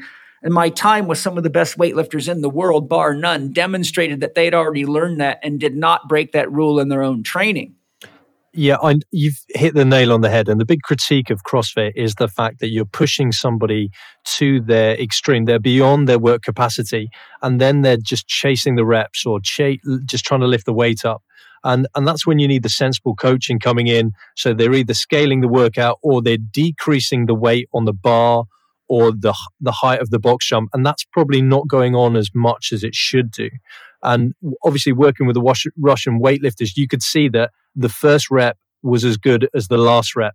And that's that's probably where the CrossFit needs to go. It needs to be a bit stricter in, in what it's doing but again, is we've got this Bobath approach versus the the functional relearning, motor relearning. Do we just do we make sure we're perfect uh, and immaculate before we even attempt the technique, or do we just do the technique and tidy it up as we go? And I think the truth will lie somewhere in the middle there. Um, it certainly does in, in, the world of physiotherapy. You know, a load of Bobath practitioners, and there's a load of you know functional relearning. The the key is the, the movement has to be as good as it possibly can. Otherwise, you're dealing with this, you know, pain induced compensatory movement that, you know, because their cup is full of this, this dysfunctional movement, it's going to take so much longer to empty that. And there, that's where you see the dysfunctional problems of the back, the shoulder, the knee. And, and that's, you know, my bread and butter. And that's what I deal with. And I think you've been absolutely bang on in the fact that um, it is about as perfect training as as we can get you know. And the crossfit coaches are fantastic. Obviously the CHEK system takes it to the next level. Um, uh, and that's why it's important that i'm integrating the CHEK system into dealing with crossfit athletes uh, and you know because you've been dealing with functional movement f- for a long while. Um, yeah. with regard to things like you know we get into a little bit of overtraining now um, because I do see a lot of people, uh, you know, banging the drum every day, constantly pushing for a personal best, um, and they don't understand the, the the way that they have to cycle their training as well as they should do, because the, because the programming, you know, they might not be there on a regular basis. They might be sporadic, and then their ego is saying, I can still lift this weight, I can still do this amount of reps. But in actual fact, they've deconditioned significantly. Um, so you, I know you do loads of work on, you know, adrenal fatigue uh, with your athletes. Have you got any top tips for CrossFitters out there uh, about adrenal fatigue? Well, well, there's a couple things that you're kind of triggering me to comment on. So I'm going to uh, give you a few points that will lead to the answer to that one that are based on the things we've discussed so far. One of the things that people don't realize is that the motor system is monitoring sub pain threshold uh, influences all the time. And I've demonstrated this with many athletes. I've worked with many of the world's top distance runners, triathletes, biathletes, and, and athletes of every sport you can imagine, from X Games competitors to motocross racers to race car drivers to fighter jet pilots, you name it. And one of the things I've demonstrated over and over again is that, for example, I can have an athlete walk in front of me and see, for example, that they're not weighting usually their dominant leg effectively. In other words, they're walking as though they have a subtle limp. And then I can have them walk across force plates that will give me objective feedback to exactly what the difference is between the loading of the right and left leg. And for example, I can then go do an assessment of tendons and muscles. And many times, what I found, for example, with distance runners, when I grabbed a hold of their Achilles and started scanning it for adhesions and, and uh, trauma, they practically jumped off the table. But prior to me touching it, they go, Oh my God, I had no idea I had anything wrong down there. Mm. Point being is that the nervous system has a threshold that it, that it has to cross before pain becomes conscious but I've demonstrated and seen over and over again that the motor system is modulating movement at sub threshold levels of pain because it perceives there's a weakness in the Achilles tendon or the biceps tendon.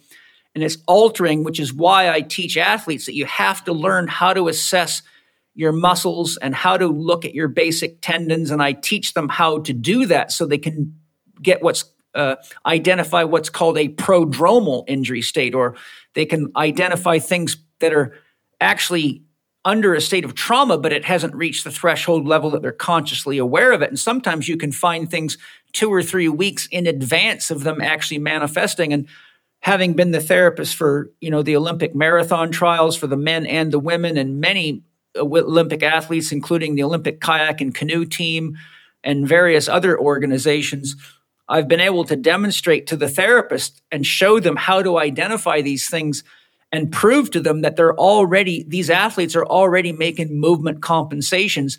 And so when you consider somebody like a runner, for example, the average runner has 750 foot strikes per mile per leg. So uh, if you're 10 pounds heavy on your left leg, that's 7,500 pounds of extra work a mile. And if you're waiting until pain comes along to start looking into that thing, then it's a very, very dangerous mistake, which means that the people monitoring these people have to have the skill and uh, ability to recognize these pre threshold compensatory patterns, or you get into trouble. So, to, to go further in, into discussing this with you, the answer to your issue about um, how do we integrate these things and look at things like the adrenal glands? You made a comment about people chasing after their personal best. Well, having worked with countless of the best athletes in the world and many world record holders from massive numbers of sports, I've always said to them, because a lot of these guys I have to put on corrective exercise programs. So it's a radical shift from their normal way of training and they're, you know, immediately grinding their teeth and go, well, how am I going to maintain my muscle mass? I'm going to get weak, whatever. Mm-hmm. And I simply ask them, what's more important to you? Winning your next competition and be possibly ruining your career or being able to invest the next three months and establishing yourself and balancing your body and learning the self management principles that will allow you to continue to improve on your personal best for many, many years to come and have a fruitful career and have the wisdom to know when you need to back down and go into a phase of corrective exercise or restoration work. And so far, not one of them has ever opted for the short uh, win. They've all said, okay, I get it, let's do this. Um, the, the, the next issue really is exactly why I teach the four doctors, because you cannot effectively condition an athlete that does not have an understanding of how to manage their mind, Dr. Happiness, that doesn't rest effectively, Dr. Quiet, that doesn't know the difference between active rest, passive rest, and total rest, and that doesn't have an understanding of the influence of diet on their hormonal system and the biochemistry of their body. When you look, for example, at how many people are filling their bodies full of inflammation by eating foolishly. Yeah. And then you add musculoskeletal stress from hard training on top of that. You've got a, just a milu that's perfect for musculotel- musculotendinous junction tears, tendon destruction, uh-huh. uh, and and you know uh, accumulation of metabolic waste in the body because the liver's too backed up with all this acidity and a long, long list of things.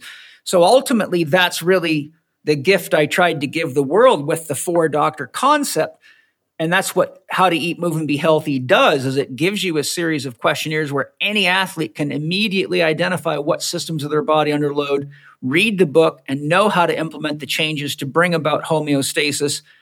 And really, you know, balance is the springboard from which high level athletic performance uh, emerges. So, as I say, when I teach athletes and, and, therapists about core conditioning, you can't fire a cannon from a canoe. I love that saying. If you, and if you don't have a knowledge of the integration and the effects of diet and lifestyle factors, remember, an athlete's only in the gym one or two hours a day, and there's still uh, 22 hours a day, you can destroy yourself with much greater efficiency than you can ever compensate for in a gym. So until we start seeing the body as an integrated holistic system, which paradoxically is not a new idea. If you get your hands on the book Life is Movement, written by Eugene Sandow, do you know who Sandow was? No, if you'd inform me. Well, Eugene Sandow was the strongest man in the world for many, many years and did amazing things. I think you'd find his biography uh, very, very fascinating. But Sandow did wild stuff. Like he used to stand on stage with a 50 pound dumbbell in each hand and do repeated backflips. What? He, yes, I've got pictures of him squatting a huge tree that somebody had sawed flat on the top and it had like 16 or more people on it and it weighed 2,600 pounds and he squatted it. He used to go into a, a yoga pose where you go on your hand, on uh, supine and you arch your back. I forgot what it's called, the fish or something yeah, like that. Pose. And they would, yeah, they would put wooden planks on him and drive Model T cars over him while he had held the pose. Unbelievable. He used he used to take the stirrups of a horse. They'd strap the saddle on the horse and he would fold the stirrups up so they were up on top of the saddle and he'd take one hand and stand up with the fucking horse. at incredible at five foot at five foot nine, 211 pounds, he could clean and jerk a 301 pound dumbbell with one hand. Wow. Now, now this is in the late 1800s and early 1900s. There was no vitamins invented yet. Yeah. True. No one had found out what vitamins were. There was no protein powders. There was no steroid use. This was all with sound training. He got his beginnings as a performer in the circus and then became a strongman. So he was really like an elite gymnast who then took up strength training and set many mind boggling records that steroid users and the so called great athletes today would never even come close to reproducing. But the point I'm driving at is if you look at his book published in 1929 called Life is Movement, he states very clearly no man can achieve optimal strength until all his glands and organs are healthy. That was 1929. Wow. It shows you that. So that's, that, you know, that's that's where I think we're yeah, at. Yeah, things come full circle, don't they? And uh, you know, the knowledge of you know over hundred years ago, you know, we have to relearn every um, every generation has to kind of relearn what the past generations have told us. Uh, and it boils down to the fact is you've got to do the work. There are no shortcuts. There are no biohacks. You've just got to got to do the work. I, what's your what are your views on um, on biohacking, Paul? Well, I just did a podcast not too long ago with Ben Greenfield. Uh, if you take a listen to that, that's what I did. Is I went to him because he's kind of one of the chief biohackers in the world. But we had a very down in the dirt, honest conversation, and, and actually he agreed with me on on pretty much my approach. But I think biohacking is exactly that hacking. Sure. It's in it's it's trying to trick the system, but ninety nine point nine percent of biohacking would be unnecessary if you went from biohacking to biointegration, and instead of trying to use gadgets and pills and shortcuts, which is like a bunch of teenagers playing with toys and drugs, you actually paid attention to what the human body is and how it works. The other problem is all these gadgets don't teach you anything. I've seen many athletes that have become so reliant on heart rate monitors and various biofeedback devices and calorie counters, but without their device, they haven't got a clue what's going on. Sure. So I have a complete I have a complete system of training athletes on how to have an intimate relationship with their body and how to monitor their hormonal system, their musculoskeletal system, their emotional systems, how to calculate their heart rate, do an average on their morning heart rate, and how to interpret uh, resting heart rate as a uh, indicator of stress and how that broadcasts stress, illness, and breakdown. And I've you know took years and years of monitoring athletes and putting all this stuff into a computer and calculating the data to see how it predicted illness and injury, and it was extremely accurate. And and then I started, you know, using that system to teach uh, CHEK professionals and others how to do that. But one of the questions that you asked me was adrenal fatigue and what are some of the symptoms? Well, here's some of the symptoms that any athlete can recognize. One, it takes longer and longer to warm up as your adrenals go into phase two. Phase one is characterized by high output. So you have a, a kind of a high adrenaline, high cortisol buzz going, during which athletes actually feel more energized and perform better, but they don't realize it's a stress response. Yep. But once you enter phase two, then you're starting to see a d- reduction in adrenal output at one or more of the four stages that we measure on a 24 hour cortisol rhythm test and you start to see a dysfunction showing up in the ratio of cortisol to DHEA because that ratio has to be managed very carefully or it indicates that the body's becoming too catabolic and can't repair itself. So extended warmouts, waking up even after sleeping for eight hours and feeling unrested, um, mood, significant mood fluctuations, uh, warm ups feeling heavy, body aches and pains that are not going away, cravings for high energy, quick energy foods such as uh, sweet stuff or pick me up stuff like caffeine. I mean, if you look at CrossFit, it's just chock a block with Red Bull and Monster and five hour energy. And the shit that I see going on is no different than you see at kettlebell competitions and people loading up on all sorts of stimulants without realizing that there, there's a scientific way to do that. But the first thing you got to do is make sure that you're starting from a healthy baseline. Otherwise, what you're doing is you're drugging the system to the point that it actually is uh, creating an internal physiological stressor that produces the same kind of an internal response to stress that pain does when you're lifting weights incorrectly.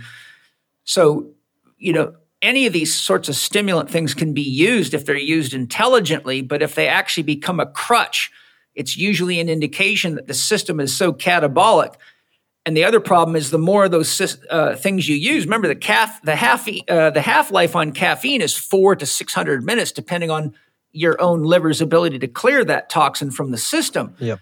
So when you get people drinking espresso in the afternoon or drinking Red Bull when they're doing an evening CrossFit workout, well, you go check their cortisol levels at two o'clock in the morning, and they still got higher levels of cortisol than they would at 11 o'clock in the morning uh, under normal sort of cortisol rhythm circumstances, which means it's shutting down melatonin production and they're staying in a sympathetic state all night. And they're wondering now you see why you go to CrossFit gyms and bodybuilding gyms and weightlifting gyms and people come in with gym bags with wraps and straps and creams and powders and potions and painkillers and all this stuff. It's just, it's, uh, you know, we've developed a whole culture that is so very allopathic and thinking all I've got to do is medicate myself with this and I can lift this or push myself through that. But all it does is shorten careers and, and progressively develop compensation on top of compensation until the body goes into decompensation, which is an injury or a breakdown. So really, it's it's back to your four doctor principle, and that's that's why we've begun to apply it in our CrossFit gyms. You know, getting people. The hardest thing is doctor quiet. Getting people to check in with themselves emotionally, physically, um, energy wise about you know maybe they've had some stress that day, so on and so forth. And people tend to use um, you know CrossFit as a, as a de-stressor, which which can be a good thing, but um, you don't want to be dependent on that as your stress relief because if you're highly stressed you're going to be keep wanting to push yourself and push yourself. So there's a big education component uh, about spotting these athletes these you know highly driven or highly stressed people and getting some good education about that about just drinking water and staying off the caffeinated stuff about just eating organic food and staying off the the sweets and sugars and the protein powders uh, and then educating them about the virtuosity of their movement, that if you can't lift the weight with good form, you shouldn't be lifting it. Um, and then finally, you know, what, what is their dream? What do they want to do? Do they want to compete or do they just want to be healthy and play with their kids? Uh, and it, it, goes back to, you know, all the, all the dream and the goal, uh, and, you know, the desires of that particular patient. Um, what have you got? What advice have you got for, for the CrossFit crew in terms of in terms of their dream and their goals? Well, that's a great question, um, and and you know we've got uh, we're we're running down to maybe the last ten or fifteen minutes here, just because I'm running out of time myself. But uh, I wanted to just loop back before I address that point because you said something very important. I'd like to elaborate on it. You said a lot of CrossFitters are using that high energy, high output as a de-stressor, and that's true. But I'd like to sort of highlight what's really going on there. Sure. And so I'll, I'll, I'll use an analogy that I often use for my students, and and I'm I'm pretty confident you'll understand the analogy. If you are putting a cylinder head on an engine as a mechanic, yep. And your cylinder head bolts have to be wound down to 110 foot pounds of torque, how much pressure will it take to unlock that bolt? Not much.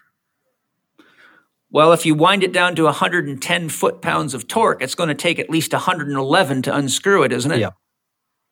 Okay.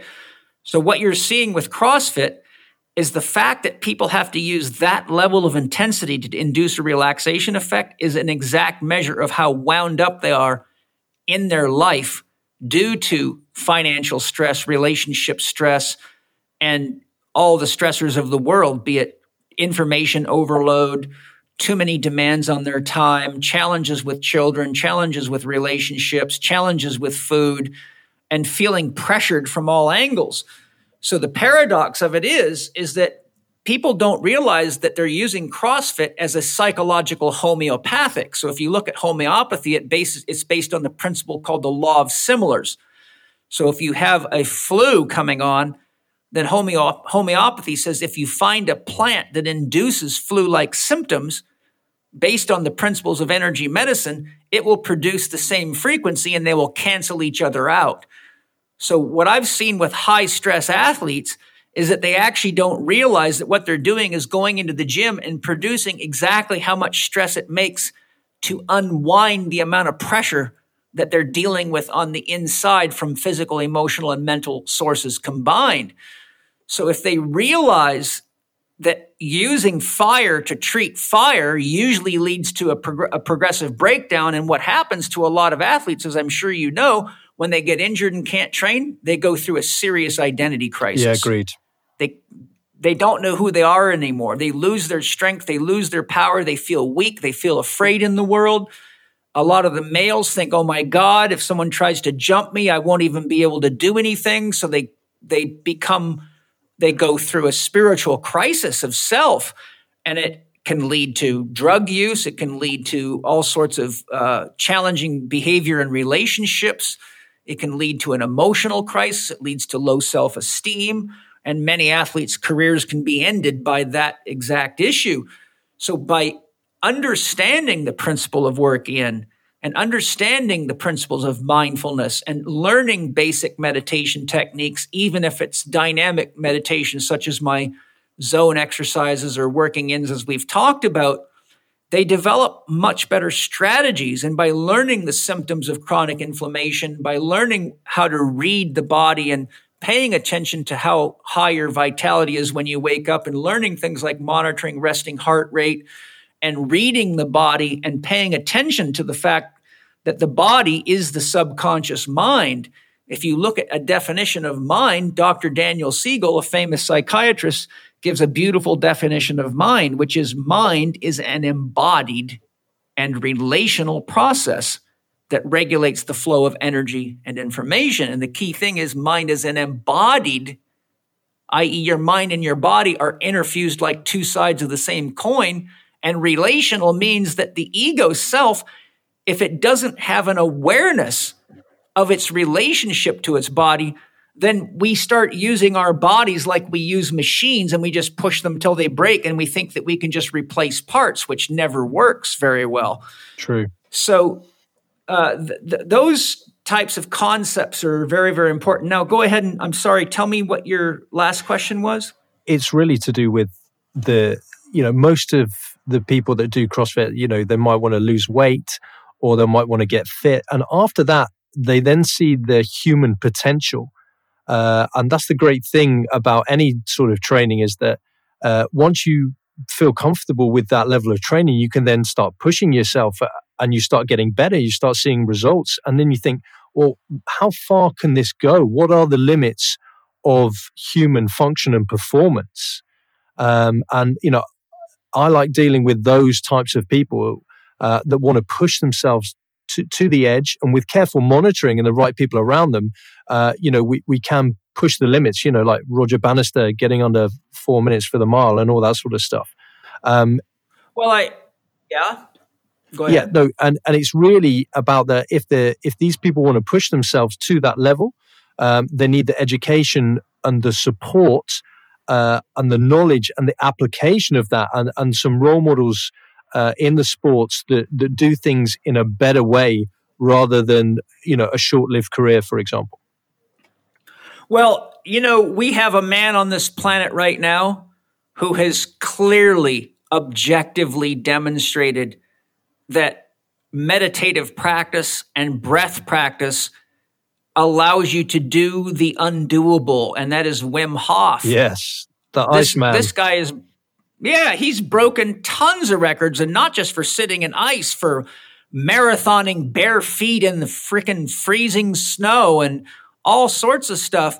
And really, what is he doing? He's doing exactly what Shaolin monks and yogis have been doing for thousands of years. The difference is he's doing it in the public sphere and showing people what it looks like. And none of the techniques that he's using are very technical at all.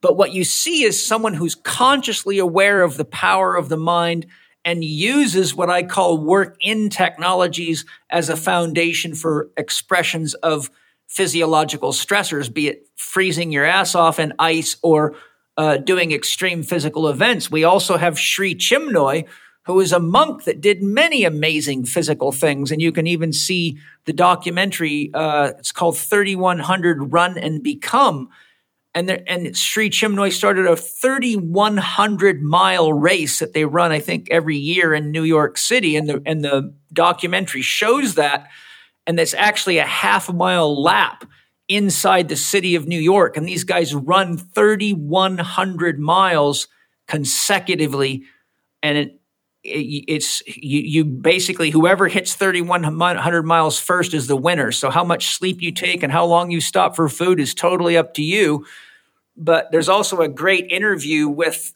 Sanjay, the guy that uh, was Sri Chinmoy's assistant for many years and works with that race and did the documentary on uh, mind, mind, the Mind Pump podcast where they interview him. And it's quite fascinating. But what I'm really saying is, Dale, we're at a time where people like you and I and those that are conscious like us and CHEK professionals around the world are right on the precipice of introducing a cultural shift in what it means to be an athlete and taking it from no pain, no gain, and push yourself till you break. And then you have the old saying, the older I get, the faster I was. So you get all these broken athletes sitting in bars, 35 years old and 40 years old, telling everyone how strong they used to be because they trained like idiots. Well, we can end up with a whole world full of Wim Hofs. And I, am 57 year old. I'm almost 58 and I can still lift huge stones and weights in the gym and outperform piles of these young athletes that are on professional sports teams. And I'm old enough to be their father. And they all look at me and they're just baffled. And I say, this is what happens when you know how to manage yourself. Nothing I'm doing is rocket science. In fact, it's the freaking opposite of rocket science. It's common sense. So I think, Dale, that I'm grateful that you're out there because you're obviously smart enough and experienced enough and have seen enough of what happens when it's done poorly to be a great influence to physiotherapists and athletes of all types. And certainly you're quite a dose of medicine for the UK. So I, I, congratulate you. Well, that's that's high praise indeed. You know, we got some people coming strong in the UK. Obviously, Matt Warden, Warren Williams, uh, Lee Brandon. Uh, and obviously Gavin uh, running Chek Europe. So yeah, the UK's coming on strong yes. for you, Paul. We're doing okay. I'm impressed and I really love it. Uh, I, am very grateful. You know, Australia and New Zealand were the first countries to really grab a hold of my concepts and take off with them. And and there's uh, I haven't been traveling to New Zealand so much because I did so many courses over there that, that the market kind of just saturated itself. I mean, there's only three million people in that country, but they really did grasp my techniques and apply them, and that led to consulting with the pump com, uh, pump organization, or or Les Mills is who founded Pump, but uh, you know, I've been grateful in my career to see people like the New Zealand military, the Navy, Navy SEALs, and you know, last time I counted, we had uh, over 40 universities buying courses like scientific core conditioning, scientific back training, program design. And I get letters from all over the world, even prison systems where prisoners are uh, taking my courses from the prison library in preparation for getting out of prison to become a a trainer or even a Chek professional. And uh, so it, it's it's been exciting for me, and and that's the kind of stuff that really keeps me going. And I think that um, if we look at people like Eugene Sandow and the strong men that used to do amazing things that the drug using athletes today could would would be very very unlikely to ever reproduce, or they would have done it already. Um, I think that we can all be inspired by people like Wim Hof and some of these amazing distance runners and uh, people like Sri Chinmoy, who did all sorts of amazing feats of strength, and monks that can do amazing things that we seldom ever hear about because the news is so full of silliness instead of the real deal.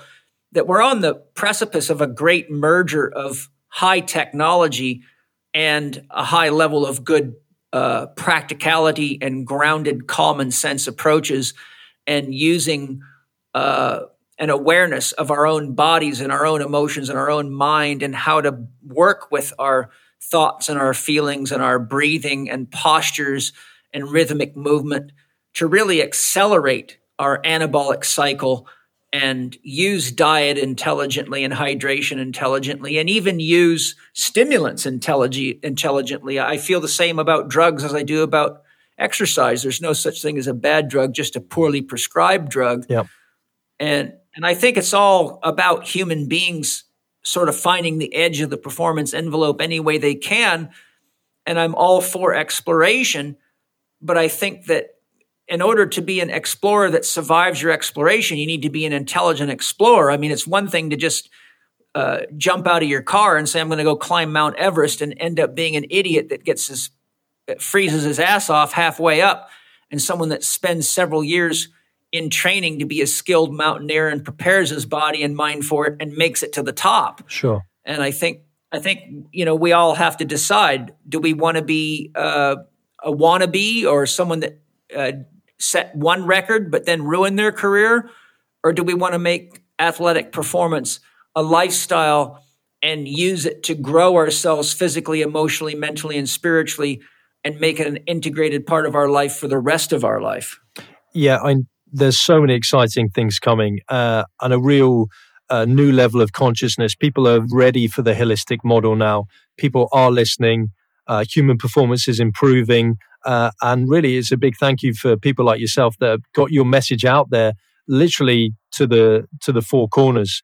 Uh, and certainly here in the UK, we're hearing your message loud and clear, and we'll continue uh, to implement the CHEK principles both at the university and in CrossFit.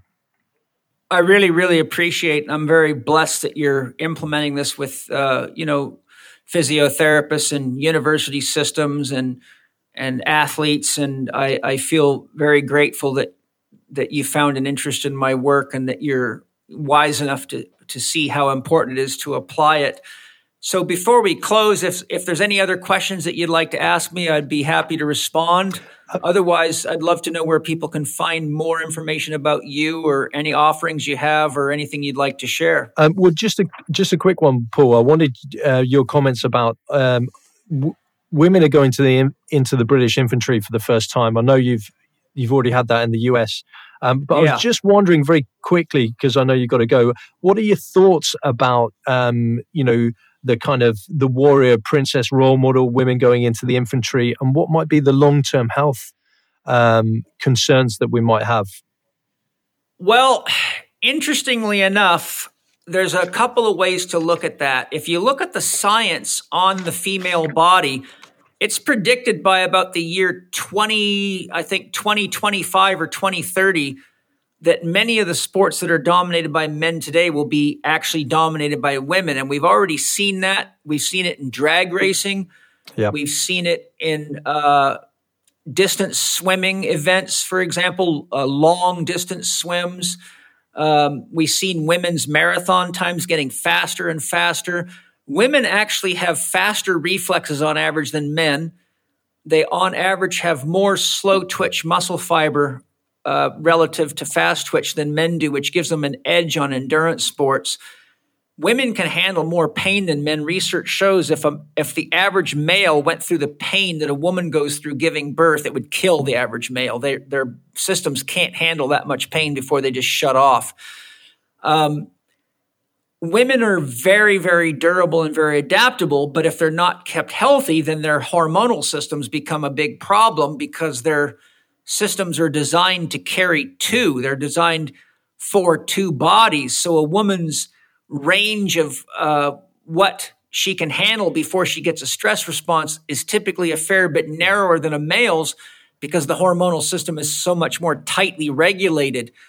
Um, so women actually are often better shots than men too. When I was in the army and we were going through basic training, I'll never forget we were at the firing range one day and, a, and two busloads of females showed up.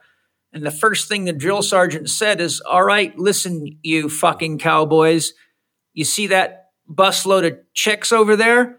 You better make damn sure they don't outshoot you. And they're probably going to. And I'll tell you why. And he said, How many of you have experience using pistols or rifles before you join the military? And probably 65% of the hands of the entire company of 250 men went up.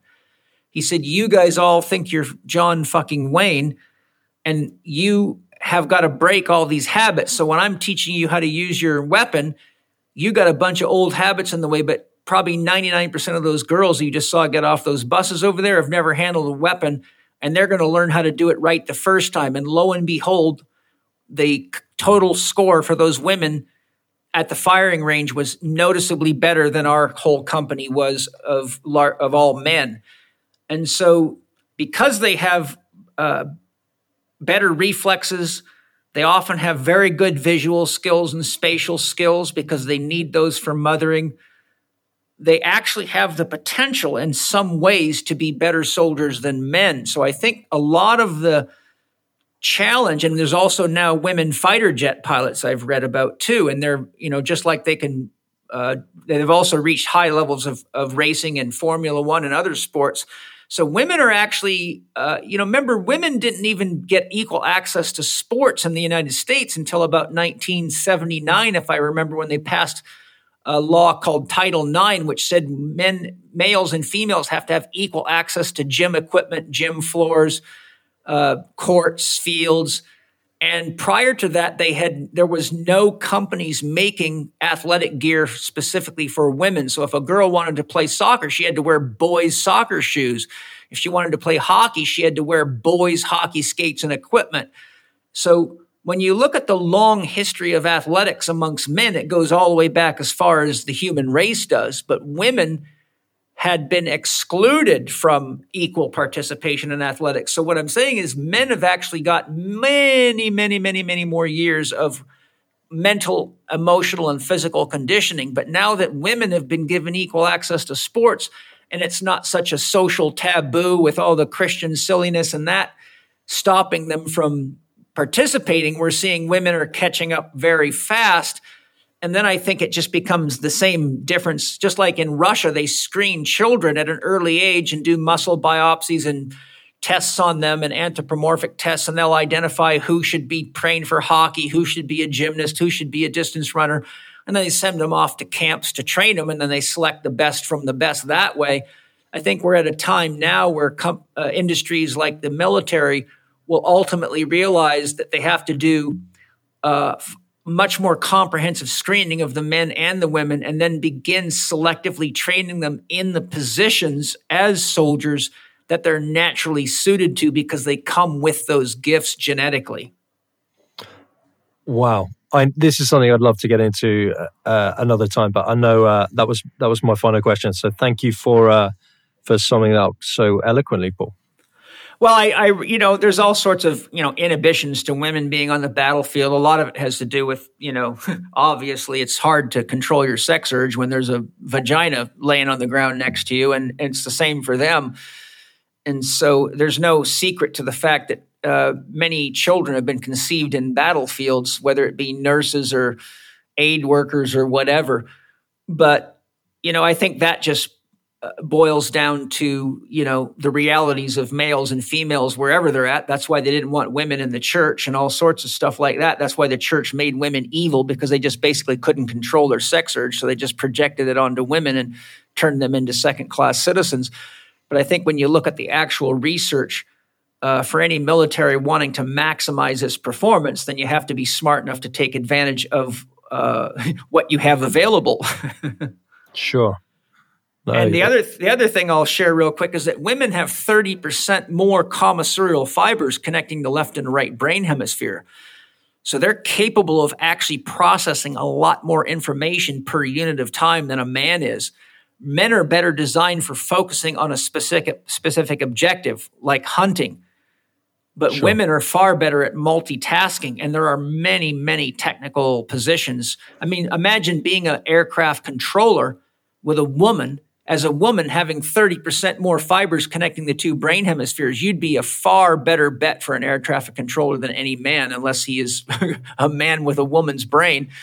So once we start really honoring women for the gifts that they come with and establishing a system that allows us to get the information we need to then offer them the positions in the military that they're most ideally suited to and doing the same for the men, we're always going to be suffering from outdated, old fashioned ideas with modern technology in our hands, which is dangerous. Yeah, agreed. So, Dale, where can people find more information about you, your work, or your offerings, or anything that you'd like to share, or where people can find you for uh, rehab if they're in England and things like that? Yeah, I'm I'm I'm in Manchester, England, uh, but Bulletproof Bodies is all over the country. Uh, I've got a free ebook available on our blog site, uh, bulletproofbodies.blogspot.com. That's on Blogger, uh, and the free ebook is called "Don't Get Cross, Get Fit." Imaginative title. Uh, you can find me on Instagram at Bulletproof Bodies One or Dale J Walker. Uh, on YouTube, Bulletproof Physio uh, on Facebook and Twitter, Bulletproof Physio, Physio spelt F I Z Z Y zero. Um, and I'm normally active on all the socials. So hit me up. Uh, love to hear your comments. What a great podcast, Dale. Thanks for sharing and thanks for provoking me to get deeper into some of these issues than I normally do on a podcast. Although me and Matt Walden, we, we have a tendency to get into things and we've got a, a potent uh, podcast coming up on vegetarianism and the issues of that. So hopefully you'll get a chance to hear that when it comes out. But I had a great time with you today, and I really can't say enough how uh, respectful I am of your work and your awareness and, and what you're really doing to bring the consciousness up and the health awareness and performance up in many areas. So great work out there. Thanks, Paul. I've really enjoyed provoking you. Anytime. Thank you, my friend. All right. Take care. Cheers, Paul. Thank you for listening to Living 4D with Paul Chek and today's guest, Dale Walker. You can follow Dale on Instagram at Bulletproof Bodies 1, on Twitter at Bulletproof Fizz 0, and on Facebook at Bulletproof Bodies. Dale is offering listeners his ebook, Don't Get Cross, Get Fit, as a free download. Visit bulletproofbodies.blogspot.com to get your copy. Follow Paul on Instagram and Twitter at Living4D Podcast or on his YouTube podcast channel, youtube.com forward slash Living4D with Paul Chek. You can watch more on Paul's blog at paulcheksblog.com and the Chek Institute's blog at chekinstitute.com forward slash blog.